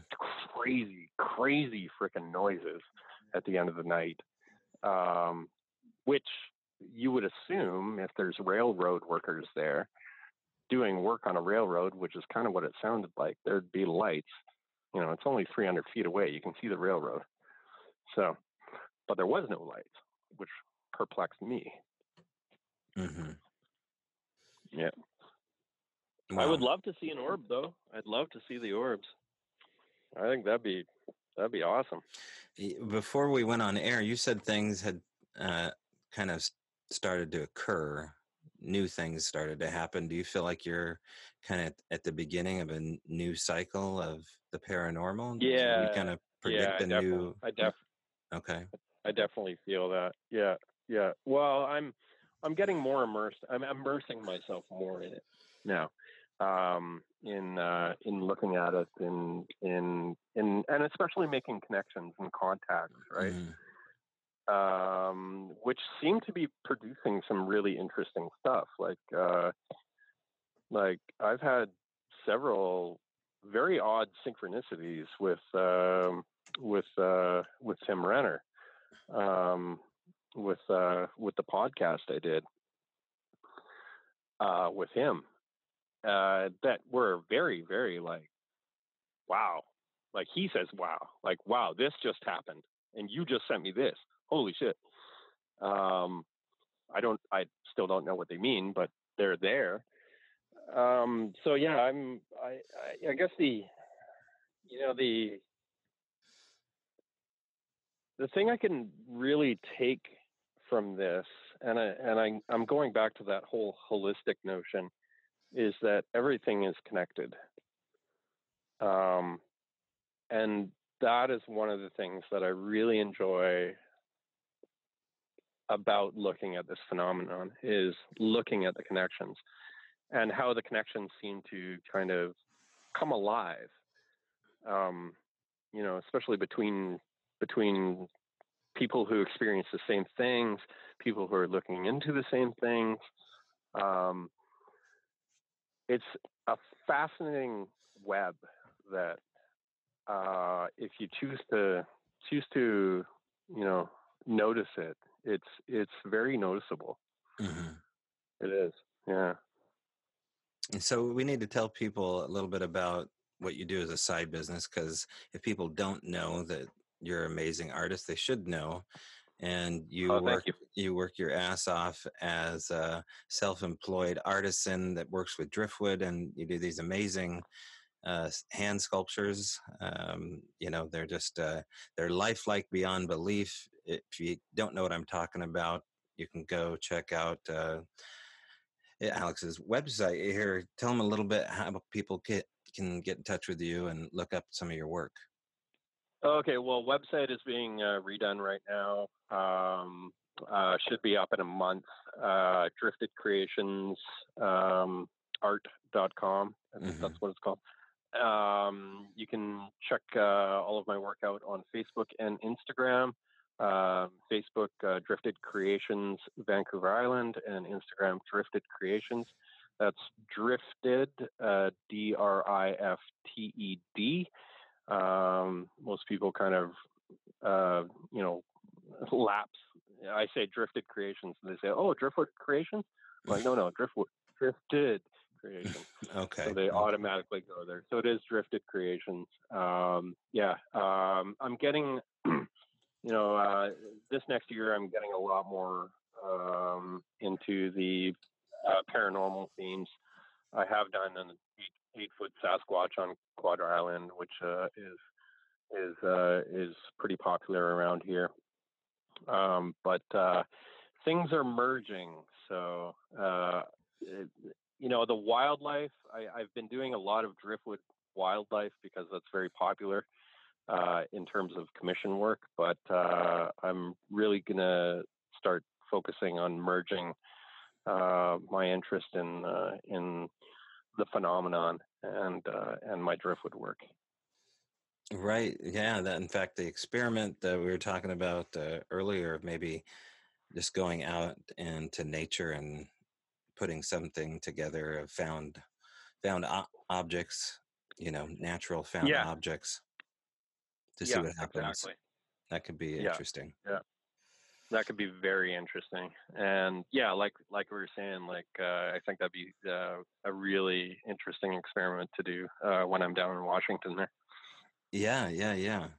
Um yeah. well, we'll we'll let people know more about that next year and see what we can pull off but we're both makers and we enjoy doing it and uh your bigfoot actually is if people haven't seen the Sasquatch, I just encourage you to just hop on Google and type in Drifted Creations Bigfoot or Sasquatch, and I'm sure it'll pop right up. But you do a nice 360 uh, gimbal pan of the beautiful Sasquatch there. So it's a it's an elegant piece. It's hard to describe, but uh, it's life size, lifelike. And how do you take driftwood pieces off the beach and make a lifelike sculpture? Well, you have to go see it for yourself. It turns out that driftwood actually has a lot of beautiful curves and natural curves at that that kind of look like muscle and tissue and bone. And so you yep. you took advantage of nature in that way, and it, it really it's something remarkable. Yeah, thanks, thanks. Yeah, uh, it's a very, very, very satisfying and uh, tactile medium to work with, and uh, and totally random, right? Mm-hmm. Uh, you never know what you're going to get. Yeah. No.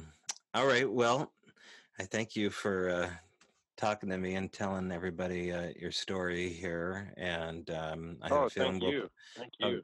probably be talking again in the future. But um, yep. anyway, I appreciate it, man. And you have a good evening. You have a good e- evening too, Tope. Thanks a lot. Again, thank you to Alex for coming on telling his story.